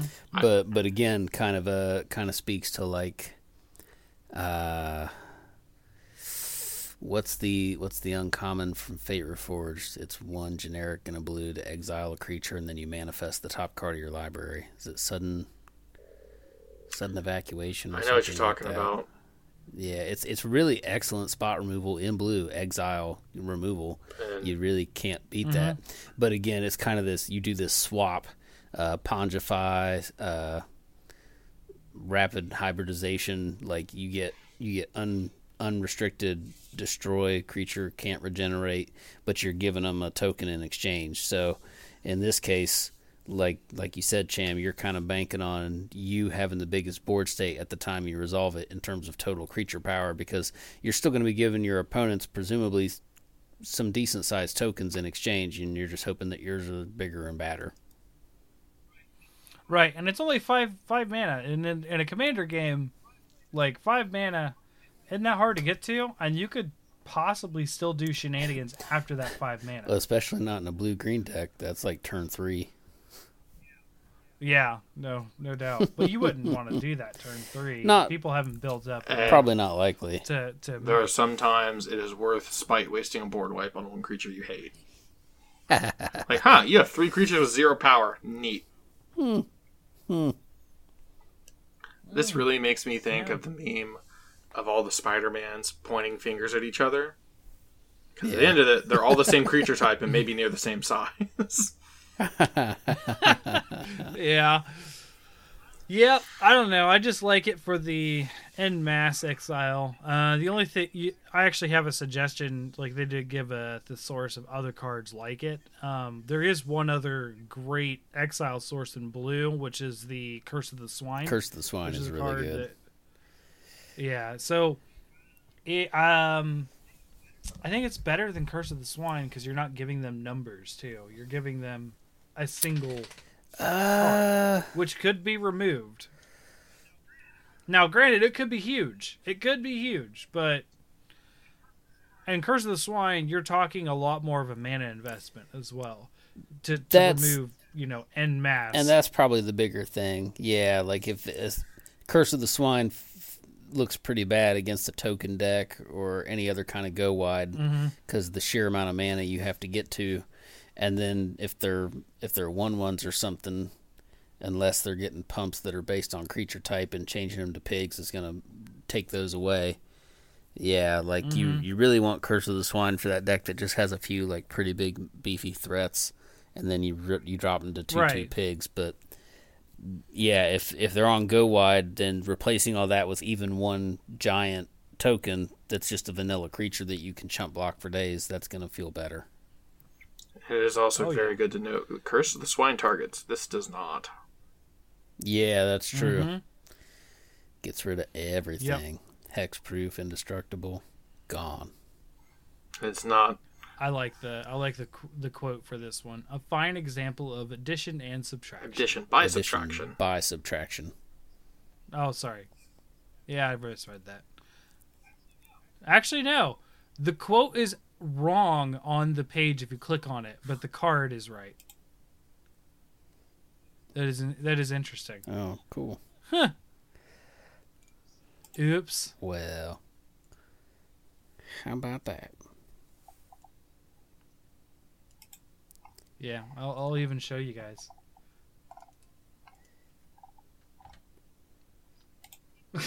that was on the site, Huh. And I read it from the site instead of reading it off the card. Oh, okay. yeah, I just was looking at the card like that's not know what that says. I don't understand. Addition what you mean. by subtraction. there you go. yeah. Weird. Anyways, yeah, I, I like it. Um, I tend to play some green blue stuff. I mean, the the Ghidorah deck we just talked about is is Temur, so it, it has it has gas in that. I'm not sure I would use it though. Temur doesn't really care too much about removal. It's got some it more counters things, um, so stuff like that. Um, so yeah, that's that's oversimplify, which is pretty simple card unless you know it's like misplaces a word apparently Yeah, it's COVID. so just forgive people. Life is crazy. so our, our, our last card before we do our build around I'm staying on the commander decks. Moving to the green black deck, but for a colorless identity card with a land Witch's Clinic. It's a rare. It doesn't have text enter tap, so enter untap normally. Has tap, add webdings, you know, colorless mana symbol specifically. Uh, two tap colon. Target commander gains lifelink until end of turn. Students from other colleges are invited to visit the Witherbloom's medical facilities. Not many do. It's just another card that I, I like the implication of the chaos you can sow with this sitting in your land base. Yeah, the fact that it's not restricted to your commander, that you can selectively use that to to really kind of complicate combat. And yeah, like that's just looking at mm-hmm. Four people and then playing with four commanders. When you can get into the realm of there can be eight commanders between four people because of partners, now you can even do this guessing game of who do you need to block, who needs to die. If you can wait longer than them, maybe you'll still get the lifelink on the creature that it matters more. Yeah. I just like it. It makes me think of those the castles getting to give the effects to a legendary creature. Yeah. Yeah, I dig it. Okay. It comes to play on tap, like worst. It does just give generic, but I mean that's a really good ability, anyways. I mean, yeah, it's it's hard to shake a land. Like I, I dislike the feeling at times of wanting to play not combo commander, and everyone is playing combo, and everyone has a Maze of Ith, and you're like, I'm literally never Oh, hitting anybody with my five four with trample. Like it's just never happening. Nah. and I don't want to run the Maze of Ith to like continue that problem if I feel that play group is getting very stale. But Witch's Clinic is like it's a land, it fits a utility slot, and it does something you can use to barter. I think it's great. Yeah, I concur. I like it. Okay. Uh, Matt, that was a succinct one. All right, so my next one's still in the main set. Apparently, I had a greater affinity for the main set than for the commander specific stuff, uh, which which jives. Uh, so I selected one of the elder dragons, and I selected it partly by process of elimination, not to tip my hat to some of you guys' upcoming choices. Uh, I chose Velomachus Lorehold, five generic, red and white for a legendary creature elder dragon at mythic rare. He is a 5-5 with flying, vigilance, and haste. It says whenever Velomachus Lorehold attacks, look at the top seven cards of your library. You may cast an instant or sorcery spell with mana value less than or equal to Velomachus Lorehold's power from among them without paying its mana cost. Put the rest on the bottom of your library in a random order. Uh, I think his, I think the art on this one is fantastic. Uh, I mentioned earlier I like to give love when I can to uh, Boros cards for my brother who is a big Boros player. This is uh, in a set that already was taking Boros in some new directions. I feel like Velomachus doesn't even really jive with the rest of the established Lorehold aesthetic as far as they're concerned with like artifacts and kind of recurring artifacts from the graveyard. Uh, but he does fit very well with the spell slinging style of Strixhaven. And so just the fact that they the fact that they went the distance and they gave him haste so that you're basically guaranteed the turn he comes down, you're at least going to get that attack trigger once. And that to me makes all the difference. And then the fact that he can play well with effects that pump his power to give you access to more crazy and bigger spells. Uh, again, kind of invites a unique build on Boros, leaning more on a on a spell slinger style, or at least having a, a higher percentage of uh, instants and sorceries to give you the chance to hit that off the top of your deck.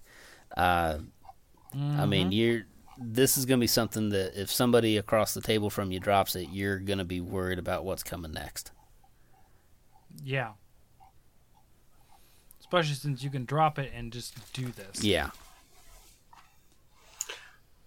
I like it.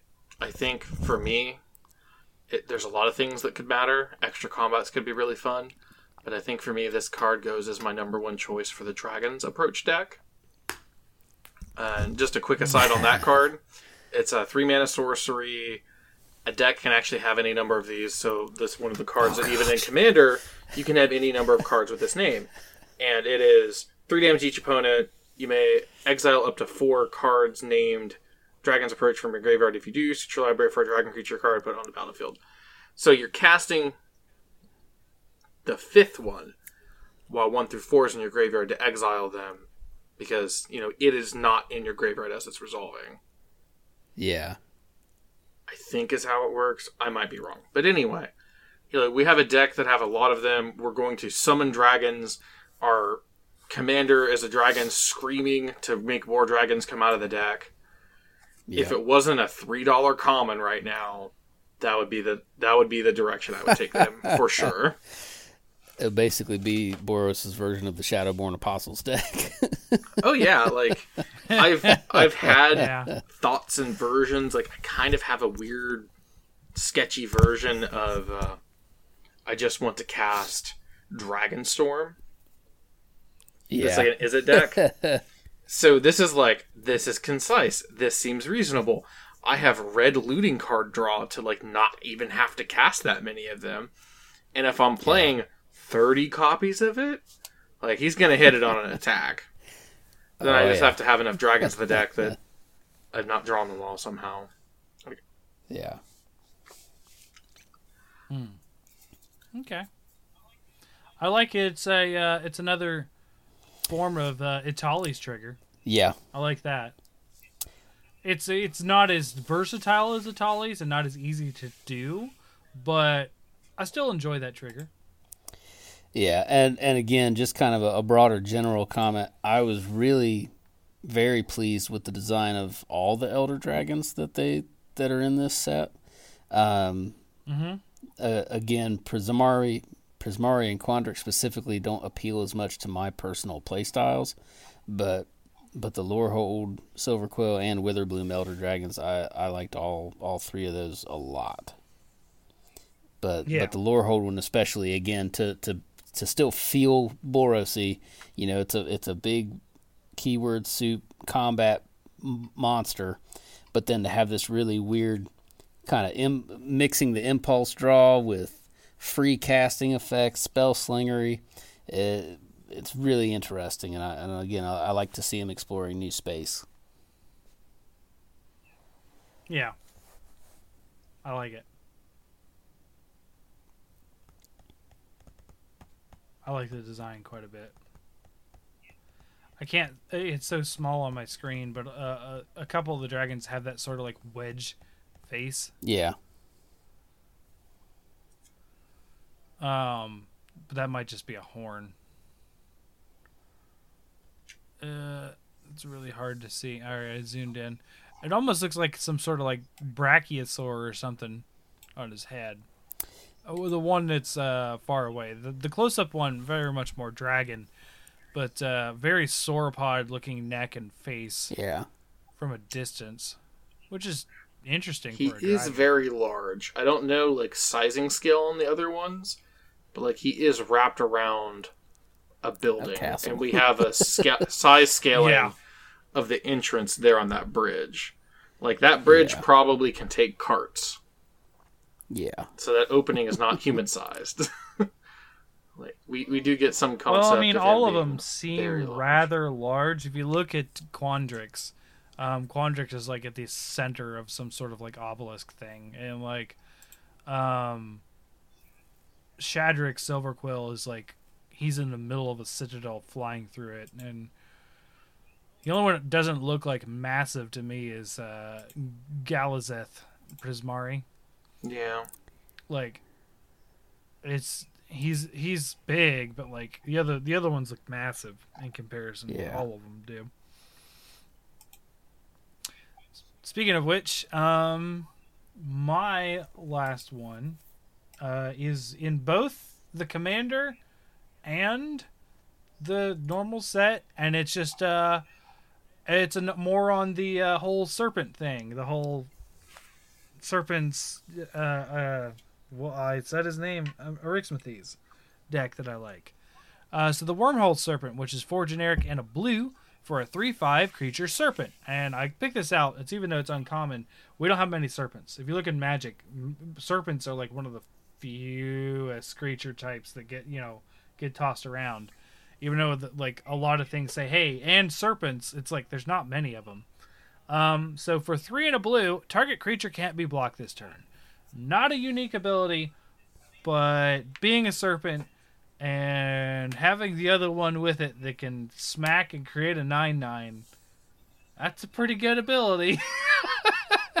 yeah, it's like, hey, here's a door, go through it. Like, um, uh, and the quote is After drownings, devourings, and one highly unpleasant algae infestation, unsupervised portal use on campus was banned. I kind of like that little story. yeah, Uh, so the wormhole serpent I like as a little bit of a flavor too. I do like how it has like, ooh, it's looking through a portal to like basically one of the campuses.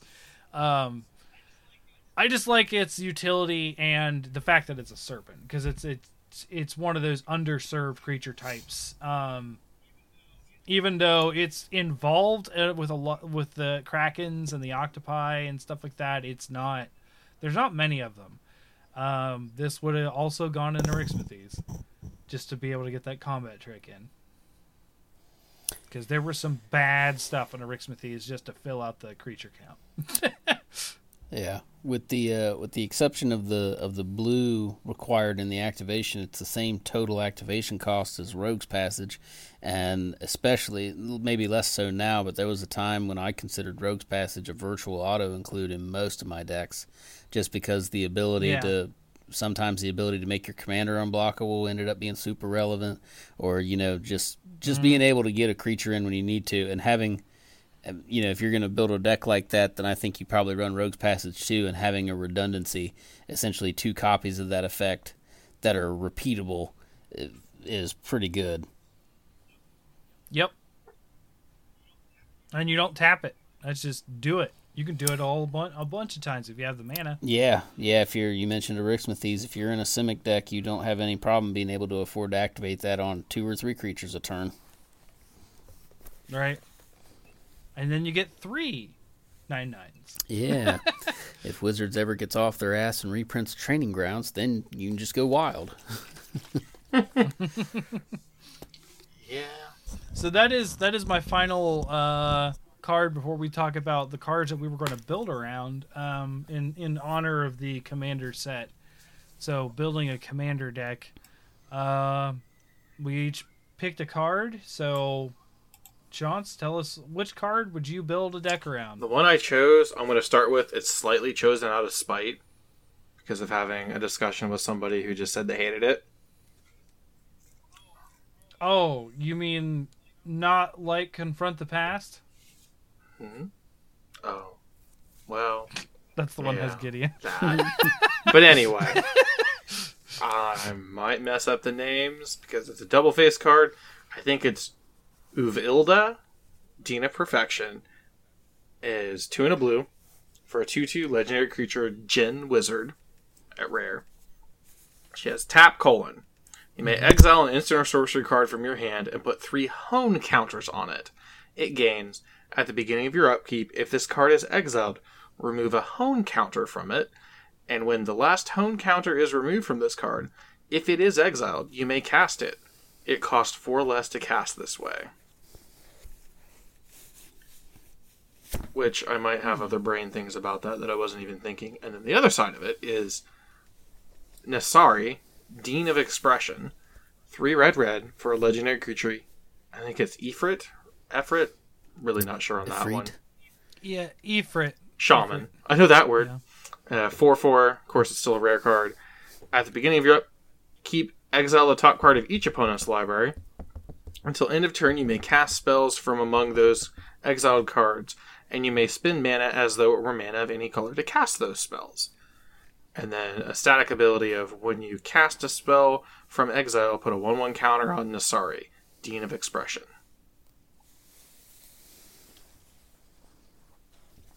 Hmm. I'm I'm That's a having a brain problem, and I need to make sure that I don't have to change the way I'm thinking about this and make like it better or not. Okay, when the last hone counter is removed from this card, if it is exiled, you may cast it. It costs four less to cast this way. I assume it means now. Yeah, I would assume it, it triggers the same way that a saga does. Once the last, in this case, once the last counter is removed, like, uh, yeah, yeah. So if you did it on an instant, you could even cast on your upkeep. I would assume, because the, the counter gets removed at the beginning of upkeep.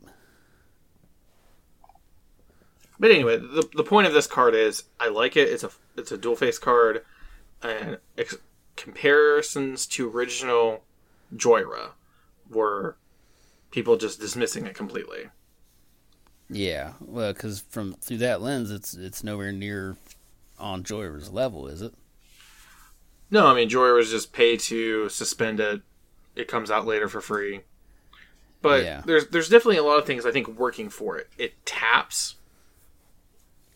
You're casting it for four less, which means X spells can actually be used. Yeah. Yeah. and I think there's there's a you know this I have a red blue wizards deck that this might take over just to see how bad it feels or not. That's just trying to cast So are you Dragonstorm. are you looking at it primarily through the lens of Uvilda being the one that you're using and Nasari's just kind of there and I'm- maybe there's a corner case I'm thinking Nasari will be useful in several occasions, but I'm thinking like, okay, knowing Jhoira exists, what does Uvilda even do for Commander? I think it's plenty. Like, there is something to be said about playing a similar card to something that is a boogeyman and still getting to do what you want to do. And in the same way, I mean, this card does something if your hand is empty, where Jhoira doesn't. Yeah.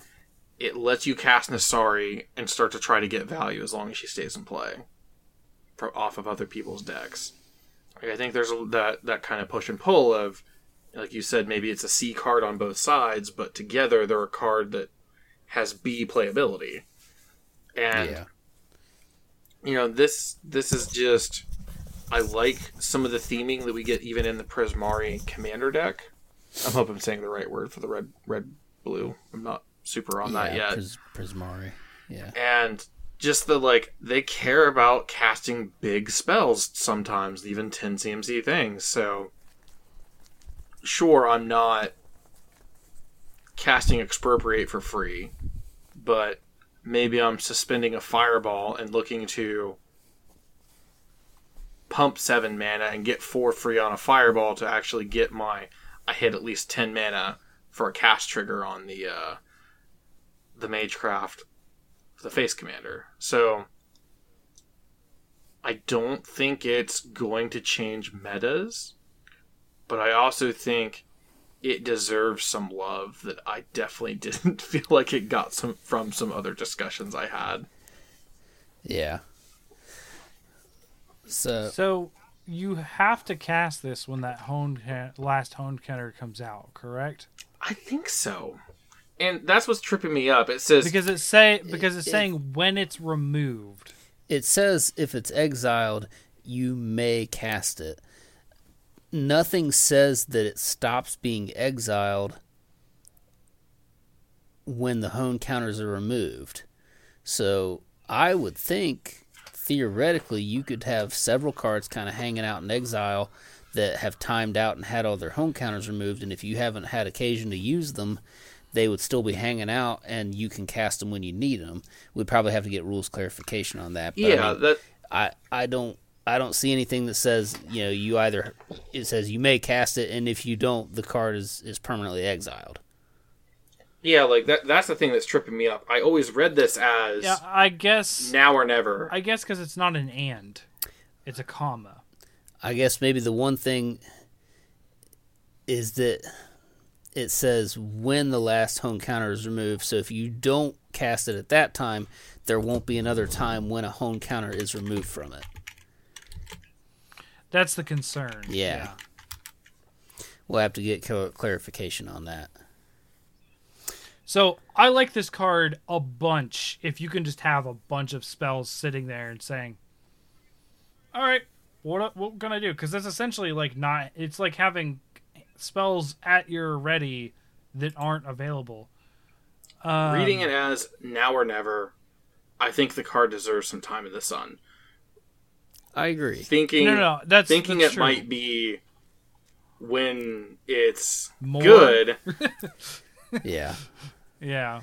I mean, I, I mentioned earlier that like Prismari and Quandrix aren't really doing it for me, and this card kind of exemplifies that. Like, it's not doing anything at all on either side that I would be interested in building a deck around, but I can definitely respect what it is and what could potentially be done with it. And I and I actually really like what you said, Chance. The idea of like playing a more subdued version of a more powerful boogeyman commander and like you wouldn't even necessarily have to change the deck other than to swap out who's running the show and it'd be amazing what a different experience you might have at the table piloting a deck with Uvilda and Nasari versus piloting a Jhoira deck and you would still probably be doing some very scary things Oh yeah. Not for for free, knocking four off, even though it's it's delaying at three turns. Um, well, not even that. Well, no, it'd be three turns. Um, even though it's delaying it three turns ahead, I mean, you knocking four off is is pretty hefty, you know, in general. Yeah. Like it's four four free mana. Like I mean, we also are in the untapped colors. Oh gosh, there's Uh, some that- rulings for her. Yeah, that that was my thought. Was uh was you're already in the untapped color, um, so so possibly exiling multiple turns. I think blue also has the most effects for manipulating counters. Okay. It, the first ruling on her says if an effect prohibits you from casting the card and you choose not to cast it, it remains exiled, no hone counters on it, and you won't be able to cast it later. Okay, okay, gotcha. So yeah, it's the worst version of what we thought, but still, I, I agree. Um, it's got uses even when it's straight there. I think what tips it off to to that ruling is also is the if it's exiled. So if they find a way to unexile it, which is pretty fringe case, like a really fringe case to unexile something like that. Um, because you're basically saying, okay, now it's no longer targetable, essentially, even though it's an X, whatever. You you know you get what I mean. If they they find a way to circumvent if you being able to cast it at that time, you wouldn't be able to cast it, yeah, or if you just choose not to, then it just stays in the oblivion. Maybe it's covering some corner case of like casting it and then being able to cast it again somehow with the reduction. yeah, Right. But yeah, like Yeah, I think that's I think this is kind of neat. Like red blue spellsinger definitely has had to stay in the sun constantly, Mhm. but it's you know a dump my hand face card with a back face of get advantage from other people's decks, and you know if somehow you've picked it up and recast it with the back face casting the spells from exile with the hone counters will grow Nasari. Mm-hmm. I'd almost like a game where they're going to play together. Obviously, not commander. I feel that way about I've- so many of these double faced, like the deans. I feel almost all the deans want each other in play, and that's just not the way it works in commander. Like maybe I've, it's I've the- heard that. No. I've heard that comment in some other places on some other like commander content channels and whatnot. Yeah, it is uh, kind of unfortunate. maybe you just play some stuff to return a creature to your hand because you're just want, going to want to have both both halves of Well, this hey. cake. But team it up with your uh, team it up with your other choice chance make a make a token copy of the first side bounce it to hand and then recast the other side and then you do have them both in play ah, this is clearly another Helm of the Host deck. no, but like building this deck, I'm definitely into. I'm going to be heavy on shenanigans, and then maybe actually looking for these huge instants and sorceries that maybe affect combat. So getting to get on the mm-hmm. sorry side a couple turns later, maybe even by sacrificing it, and I would just be having fun going, well, we'll tap out this upkeep. Pew. Yeah. Okay.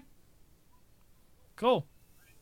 All right. So Uvilda, Dean of Perfection, and Nasaria, Dean of Expression. All right, Matt. So what's your what's your build around card? so for my build around i chose actually one of the monocolored legendaries from the new commander decks you get one guess which color he is you also then get one guess what class he is because i'm apparently four He's a black warlock. I'm apparently four for seven on the Warlocks, and I did not even realize that when I chose my cards. Uh, oh boy. what a happy accident. So, my choice for my build around commander is Fain the Broker. Uh, for two generic and a black, he is a legendary human warlock at rare. He is a 3 3 body with three, well, with four activated abilities. Activated ability number one tap, sack a creature to put two plus one plus one counters on target creature. Second ability tap, remove a counter from a creature you control, create a treasure token. Third ability tap, sack an artifact, create a 2 1 white and black inkling creature token with flying. And then final, fourth ability three generic and a black to untap Fain the Broker. So, as uh, some other places have pointed out, with infinite mana, which for mono black is not a terribly high hurdle to clear, uh, you can at minimum create an infinitely an infinite number of infinitely large flying inkling tokens because you can get to a point where you're just putting two one one counters on one, removing a single counter to create a new ink, you know, run through the chain and create a new inkling, and then you can just keep repeating that over and over and over. So, infinite mana gets you infinite giant flyers, um, which those those kind Ooh, of Jeez. go ahead. I said I just said oh geez. Oh yeah. So so that kind of potential doesn't really interest me. Like looking at it through the infinite combo lens, because that's just that's not my play style. Uh, One of my one of my philosophies for commander that has kind of stuck with me since I first started playing is I've always really liked commanders that are a little more standalone. Uh, I I'm not always as big a fan of, of building decks that, that absolutely hinge upon their commander to do what they need to do, and uh, like we mentioned Koma earlier, you know, you could put Koma at the helm of any Simic deck doing any kind of thing, and Koma brings enough to the table on, on its own that that you don't need anything else in your deck to really synergize for Koma to still be a problem for, for your opponents. And uh, I don't know that I really like like one at quite that high a power level, but so my my first and still my favorite commander deck, my mono black reanimator, um, I actually had a I actually had a rotating roster of commanders that I would use to helmet, depending kind of on the play group and the situation. So I had Korlash, Heir to Blackblade for my more casual games because he's just a big dumb beater that can regenerate. I had uh, Chainer Dementia Master for my more combo-y, a little bit more competitive games because of the, the ability to pull stuff out of my opponent's graveyards. And then my good, solid, middle of the road choice was always Ob Nixilis the Fallen because with his landfall trigger, you know, an opponent loses three life and he gets three plus one plus one counters on him. And so Yeah. he he doesn't need anything else going on at the table. As long as you're playing your land every turn, you're draining somebody for three. He's getting bigger and bigger. I've one shot at people with him, you know, because he'll eventually get to 21 21. Uh, so he he's just a really good. I, I don't want him in the 99. I would only want him at the helm, and that's kind of how I feel. Maybe not quite so much. Fain has enough versatility that I think he would be fine in the 99 in a lot of decks, especially a, an, an aristocrats type build. But having him as a build around, he kind of brings that trading post, just the ability to to kind of make removal feel bad for your opponents. Your opponent goes to destroy something Yeah. of yours, you use Fain to turn that creature into two one one counters. At bare minimum, you put him on Fain himself, or again, just the ability to start exchanging stuff and uh, getting a little incremental value to kind of help out whatever game plan your deck is on without needing to strictly like you don't have to build a deck to take advantage of Fain's abilities for him to still be a, a really nice addition to the deck. Mm-hmm. Interesting. At some point, you have to have lost something to get this thing going, but once you do, Well, yeah, I mean, to, to me, the presumptive kickoff is like you play Fain, you've got some other creature in play, maybe preferably something small like a pest would be a really good option. Uh, but even if you've got something bigger that's a little scarier, or other inklings. Yeah. or an inkling. But even if you play out something bigger and scarier, and an opponent's like, "Uh, uh no, I got to get rid of that." Well, then when they target it with removal, you instead just sack it to Fain, and you put two one one counters on Fain. Now you've got your your counters in play and can start removing those, creating treasure tokens to get a little bit of extra mana and value. Uh, if you've got if you build, you know, a deck that's a little heavier on artifact creatures, then you you've got a means to change. You know, if they start targeting your artifact creatures, you can change those into flying inklings. Um, again, a mono black deck is probably not going to have a lot of trouble having some extra mana lying around. So the ability to use his abilities more than once a turn is probably not outside uh, the realm of imagination. Right. Yeah. And you can get going. Mhm. You can you can start doing some nutty stuff. It's nice to have a card that Huh, feels like it'll always do something useful. Yeah. Yeah. with without being There's always some path. without being absurd. Yes. Again, you know, the the infinite potential aside, just again, you're you're kind of like my opponent's going to remove things that I have in play. Fain allows me to at least get something for losing these things. Or again, you know, sack, sack outlets have always been valuable because of their ability to get around exile. Your opponent's going to exile your creature. Well, instead of path to exile, I'm just going to sacrifice it and put two one one counters on something. I feel a lot better about that exchange, and your opponent has still given up some premium removal. True. I'm also kind of thinking now we've had this big understanding change directly with mutate that it says untap Fain the Broker. Well, what it really says is untap this card. Yeah. So, does it change Necrotic Ooze paths? I think Necrotic ooze Necrotic would work with it. Now Mutate wouldn't because he's a human, right? Well, no, no, no, I'm just saying non-human because creatures. of mutate, we had that understanding Correct. clarity of what things really mean. You know, that doesn't mean Ah. untap the card, Fain the broker. That means untap this card. So, Yeah. You know, Necrotic Ooze can now see something in the graveyard that says three and a black, untap me. yeah, Like I knew there was And- chains and nonsense, but like, does that make it anything easier? Does it does it change anything? Does it just add consistency? that's a good point. It may. Because, I mean, the two cards I can think of off the top of my head. If you have Selvala, Heart of the Wild, and Fain in the graveyard, and you're playing green black, and you've got something chonky enough, you've got all the mana. You get to that so you, get to that infinite mana real quick. you know, so Yeah. granted that's in that's in the There you realm go. of things that you don't care for, but you know, I very like the Uh, trading but it- the trading post vibes of the card I like a lot, but like that's the thing that kind of stands out a little more different to me is the the untap this card. Like I hoped there was some equipment that would give something the what is it the inspired keyword yeah, that like untapping does something yeah, like somehow getting to tack that onto King Macar so you can start making gold and exiling things. It's interesting. Yeah. I like there's enough moving pieces that I don't need all of them to be happy. Like this probably is good enough to be ran in the Ghave Guru Spores deck in its current iteration, just as another path of value siphoning and at times just to be like, we're gonna chew all the counters off of Ghave for mana because we're gonna do something crazy. yeah.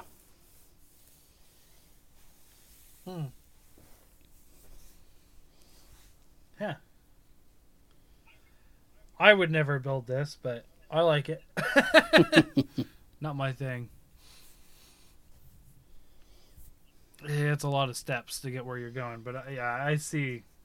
You can clearly see the path because they all help each other. Hmm.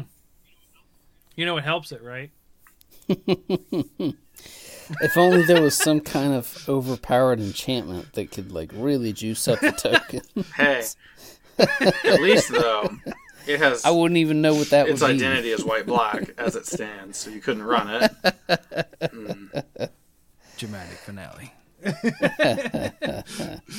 um, all right. So for my uh, final card, uh, which I tried to make my first card, but yeah, we'll we'll the build around card for me is actually one of the dragons, uh, Beledros Witherbloom, for five and a black green legendary creature, Elder Dragon, four four, flying. He doesn't get any other keyword, so you're probably not attacking with this He doesn't thing. need it.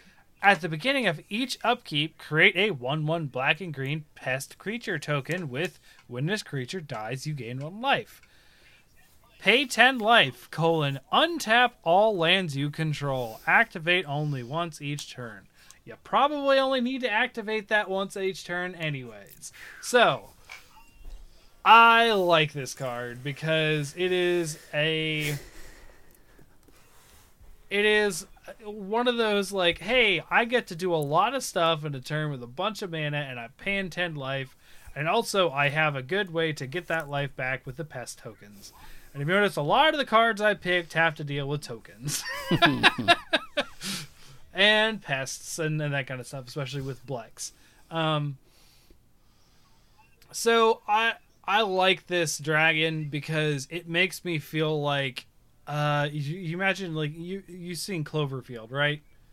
Where uh, Cloverfield has the the mites that drop off that they were like, what the f is that? And you're like those little small things. I just imagine that's what happens to Witherbloom is there's just these pests that drop off of him and feed him. I just like I like the the idea of it. Uh, I like uh, I like building a token deck around him. Uh, unfortunately, you wouldn't be able to use the most broken and, and powerful card because it has white in it, but um, you get to do a lot of things with pests, which you know the new creature type, and a lot of gained life and stuff to sort of facilitate that. Every once in a while, you get to untap all your lands and then do more. Uh, now, I do like how it fixes it and says only once each turn. Um, whereas, you know, a lot of times something like Seedborn Muses on each upkeep or whatever. Oh, You know, untapping all your lands is a really powerful ability, and I do like how it's limited because I don't like playing severely broken stuff either. But I do like kind of broken. I do, I do, I do like some advantage on that one. Well, I, I Um, think you're like me. I think you like playing broken things in a relatively fair manner. Yeah, no, that's for sure. Um, um, Problem is that they're still and broken. paying 10 life in the long run in commander you're you're gaining life incidentally with this you know with this anyways right? I mean you might be chump blocking or whatnot. So paying 10 life is not going to be a big deal in commander at all. Um you put some extra life gain stuff in this? Like i don't know. The card that gives you life every time an opponent takes damage? Like well, stuff like that. Like, go ahead. yeah. Again, you look at the baseline uh, in an average f- four-player pod. One trip around the table, you're getting four pests. If you just have Mm-hmm. a straight-up sack outlet that does nothing else for you, then that's still potentially four life that you gain. So it's really only costing you six life for every activation. And that's again, that's Yeah. that's the minimum. That's the the baseline because black green has ample ample engines that allow you to gain extra life. Uh, I just really well, I was just thinking about it. Pest tokens with Vraska, Queen of the Golgari, is bonkers because you'll trigger both of her abilities when you sack a pest. Uh, so you'll be pinging Yes. people for two, and you'll be uh, gaining you'll be gaining three life for every pest token sacked. So now with four pests around, you're actually netting two life on the exchange and still activating this every every turn on your turn.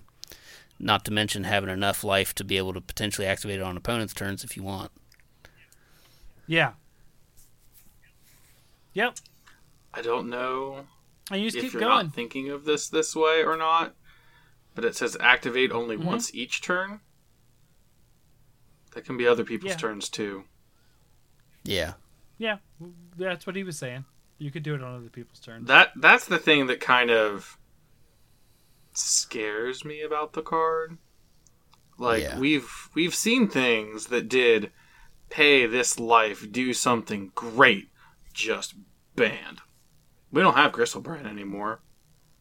I Yeah. think this is worse because cards are probably better than extra mana. Yeah, because with no cards in hand, do you have something that allows you to take advantage of all that mana that you're gaining? But if you do, God help us. Well, just like trying to like let's not think of what it does as a competitive card. What does it do sitting around everybody built an Elder Dragon for their new set. Let's have fun. What does this do? Mm-hmm. The person that in quotation mark taps out and casts Bellatrix, if it resolves, and all of a sudden it's the game of our shields down? Will the will the retribution be unsurmountable? Like he's prepared to pay 10 like you just know How many X spells can I do what with now? like maybe even this is just like the next turn Let- make 16 mana uh, is it exsanguinate that hits everybody, or is that the target? Yeah, yeah, exsanguinate. You just exsanguinate, and you're like, okay, I'm done. Pass. You're like, uh, I'm not sure Uh, exactly act- everything that that caused, but I'm not happy. Actually, the one that occurs to me is the because it, it it was really underwhelming. Was the nine mana black mythic from Commander Legends that does the life total exchange? because with with Beledros, Oh, you can no. you can really easily get to that Bunk your own. to that nine. You can really get to that nine mana very easily if you untap all your lands, and at that point, you you want your life as low as you can get it because you're just going to swap it out with somebody else and then do it again. Hello. I would like you to pay for my risky Or- decisions. Thank you. you can you can get one of my favorite cards. I used to uh, when I used to work at uh, one of the software companies. I had this card like in my desk, the only card I kept with me. Not that it's my favorite card, but it's one of my favorite win conditions. Is Triskaidekaphobia. yeah, So it's like get yourself in something that ends with three, and then you can just go go down every couple turns, and yeah, there you go. Swap life, and there you like. Yeah. The idea of utilizing green and especially some of the new life gain cards that they've given green to maybe kind of try to push the envelope of some of Suicide Black's bolder strategies. Um, that could be really interesting. I also like how well it just plays with the face commander, the the Witherbloom lady that you you Yeah. pay one tap, note whether you've gained more life or lost more life this turn, and put that many one one counters on a creature only as a sorcery. Just the Yep. the terror level of uh, my turn, untap, sign of blood because reasons, some other things like okay, you're paying a little bit of life, pay ten, okay. So now you obviously have the one mana to activate the witch. We'll just casually put 17 counters on Beledros. Feel free Yeah. to imagine what happens from there. or just as an enabler in her deck like i think if it wasn't seven mana i would think evergreen black would, deck would play it but i still think this will probably be the the boogeyman. He, he might kind of do what urza did. There might be a lot of like powerful things that it does competitive things that it does.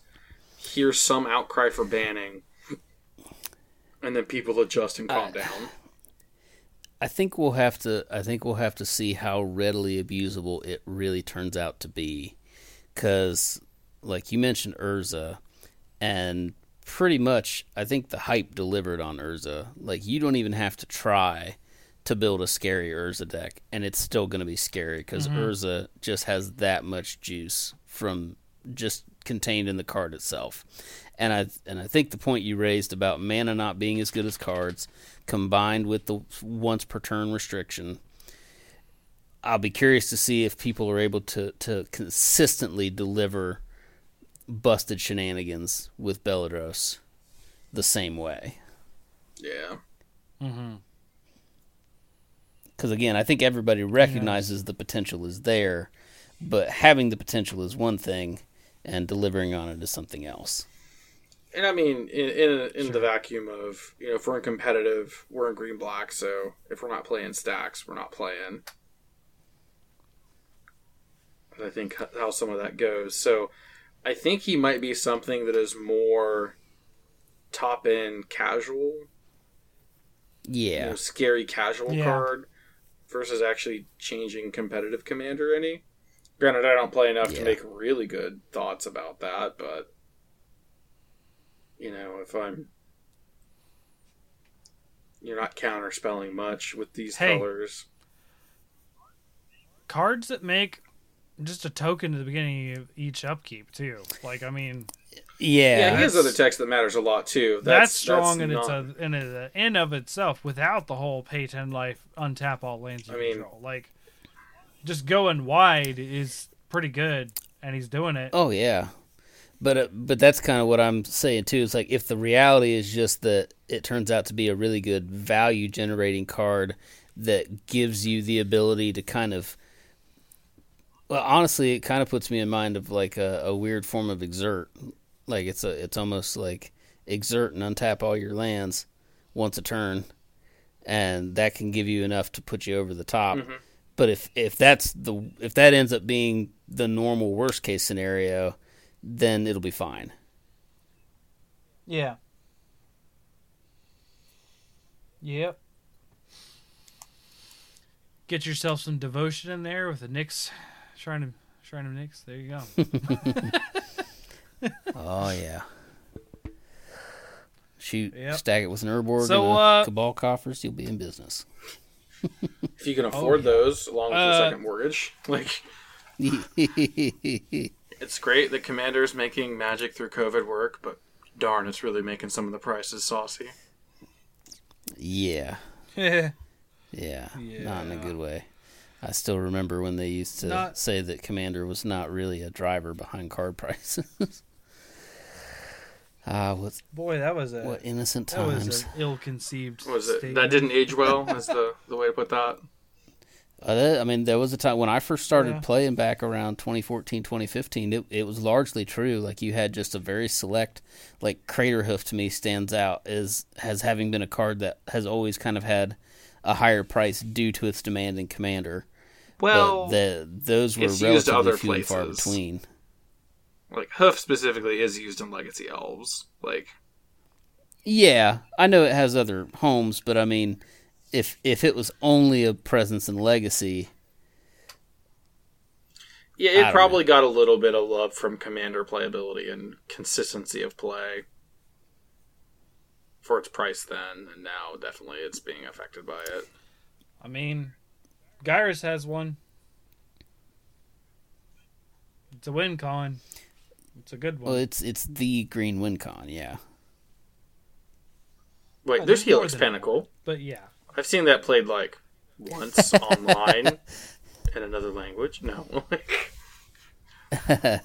There's also Hydras. Like hey, you know. I I'm saying when you talk about iconic WinCons by color, and you talk and you come to you green, didn't say you didn't say iconic. You said the Yeah. green win con. yeah, because if you rank green WinCons in Commander, number one on that list is going to be Craterhoof.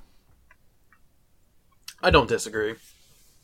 That that doesn't mean there isn't. I don't either. That doesn't mean there isn't a number two and a number three on up to what, however high you want to count. But it is number one. It is the green WinCon. Which is weird because Triumph of the I'm arguing is semantics. easier to. You're arguing semantics with an English major. You're going to lose that fight. Just saying, there are others. There's They another. exist. Nice. Oh boy, Godzilla stuff. Man, I wish we had another Godzilla set. Hey, we're getting.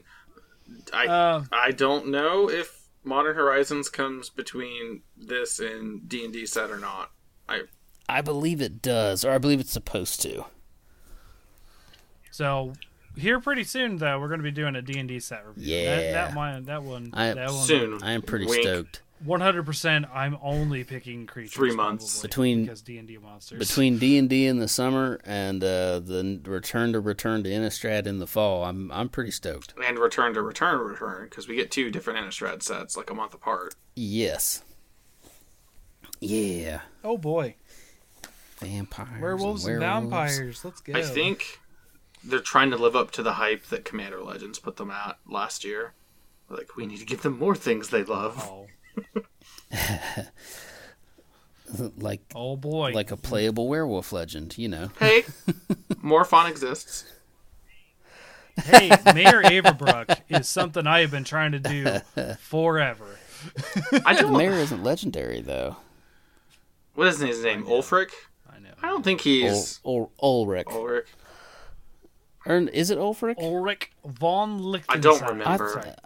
But the the, the werewolf think legend is passable, and I think that's the problem because we have like ten We out of the park vampire legends, and you look at the werewolf tribe and go, poking them with a stick, do more. yeah, va- vampires have vampires have S tier, A tier, lots of B tier and C tier, and then like werewolves have a one C. We're walking in with a Yeah. with a bag that just smells like wet dog. What is this? It's the werewolf commander. Well, and we yeah, well, this will be a bonus preview for the listeners. Um, but like obviously in uh, Returned in, in Shadows over Innistrad and Eldritch Moon, they started to fix because like I, I understand why they did what they did when they first introduced werewolves, but that mechanic is so bad that if they want werewolves to be something that people can actually play, they're going to have to change how that transform mechanic works because there's just the there's never a case where people are like, "Yeah, I'm just going to sit back and not cast spells so your werewolves can transform." It's just it's bad. yeah, you're gonna have people be like, "I'm just gonna Yeah. brainstorm now because middle finger." Yeah. Well, because uh, again, like they want to be casting spells anyway, and when you when you tell when you give them a condition where, hey, if you don't do the thing you already want to do, I'm gonna really get an advantage. Okay, I guess I'm gonna do the thing I already want to do then. Right. Then we had, "Let's pay to flip because we're all Eldrazi werewolves." yeah. That was that was weird. Ew. Don't do that. Let's get the Ew. tentacles out of the wolves. Yeah, this isn't Japan. Oh no. so anyway, Let's get to rating the set. So, Johns, what do you rate it? What's your what's your rating for Strixhaven slash Commander? I think it needs to be a thousand out of a hundred. Gideon's still dead because it needs penalized in some way for referencing his sinful face. I was gonna say, but is he? Hey, Threatening to bring him back. if he's back, actually, no. Wait a second. I have to renege on that. It's like really not out of ten set, but there is a Gideon Planeswalker in the black white commander deck precon.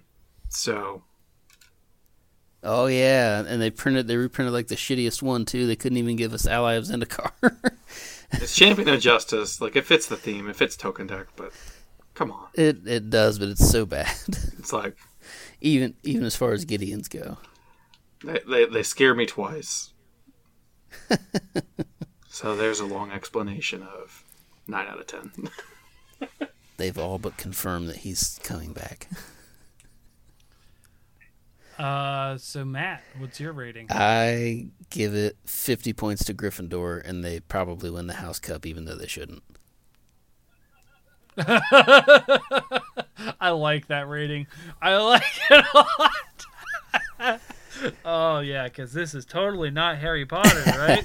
um, Well, you know that didn't even mention that. that was one of the big fears when the set was announced, is that it was going to be like a really close mirror to Harry Potter. And as far as It's the not. Uh, as far as the flavor of the schools themselves, it it doesn't feel Harry Potter like a Harry Potter ripoff. But then you've got like the stupid Mage Tower game that they insisted on including, and like it's Yeah. definitely got some pretty strong Harry Potter themes and overtones in some of the stuff. More than I would have really wanted, but I, I suppose it was probably unavoidable. Sure. I mean, you can't talk about a magic school anymore without thinking about Harry Potter. So Yeah. there you go. Um, I'm gonna give this uh uh three Hydra heads. Uh, it's a cool, interesting set. Um, there's no Hydras. I changed my rating. This might be the best set ever. I'm just uh but I gave it a couple heads because uh I really like the Kraken stuff that they have in here, and I kind of like the pest tokens. So it's not a complete dud, but you know, no Hydras. So three headed Hydra, still menacing, just not you know the best. so all right, that's it, folks. Um, we'll uh, we'll catch you next time with um another supplemental set and then D and D. What was the what was the one coming out next? Should be Modern Horizons 2. I think it comes out. Okay. I've seen conflicting things, and I'm just not sure at this point. I think it has to come Super- out. I think it has to come out late May. Super reprint set. No, I mean it'll be another one with like new specific for modern Oh, designs. the new modern cards. Yeah. That's what I'm thinking. yeah, I'm thinking The hype will be high not- because not it, modern- it'll have fetch not modern masters. Oh yeah, because that naming's not c- confusing at all. No. It's Horizons, Um, new Horizons, new things to see. Yeah, they're It still says modern. they're on the yeah because it's for modern. It's bypassing standard to print directly into modern. I get it. I get Do it. Do you? But but I don't. By the way you talk about it, I don't think you do. I said I don't. All right. So uh, yeah, we'll be doing uh, Modern Horizons 2 and then um, yeah, you'll see us for the D&D's. Uh, D&D is one I'm excited for. I don't really care about Modern Horizons cuz I don't play modern. So My- eh, we got you know, you get some My called shot I mean- that will make me giddy for the D and D set is there's no way they don't do at least the two commander decks we've been getting with every set now.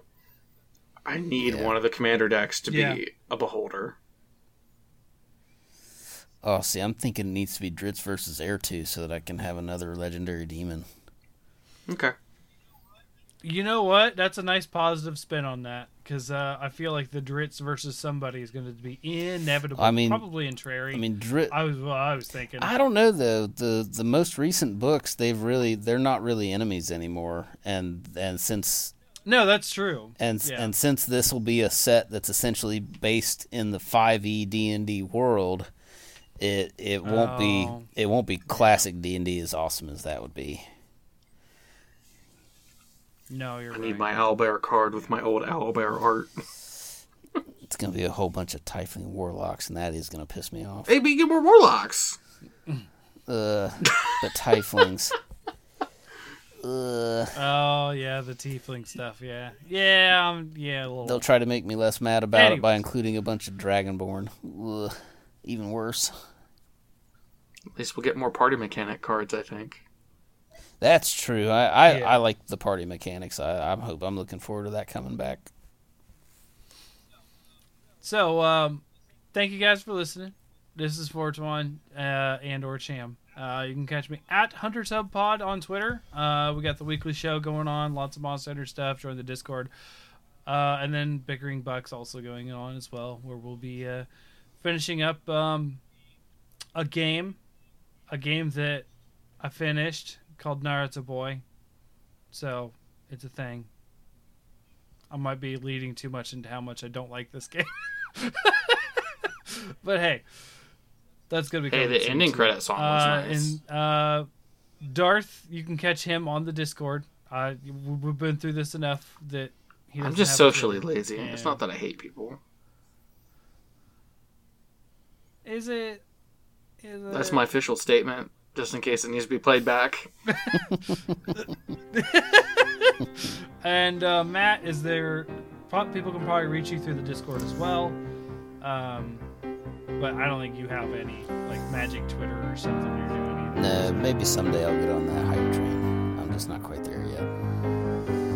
Yeah. So yeah, so join the Discord so you can talk to us about magic and other stuff. So thanks for listening, and uh, later, bye.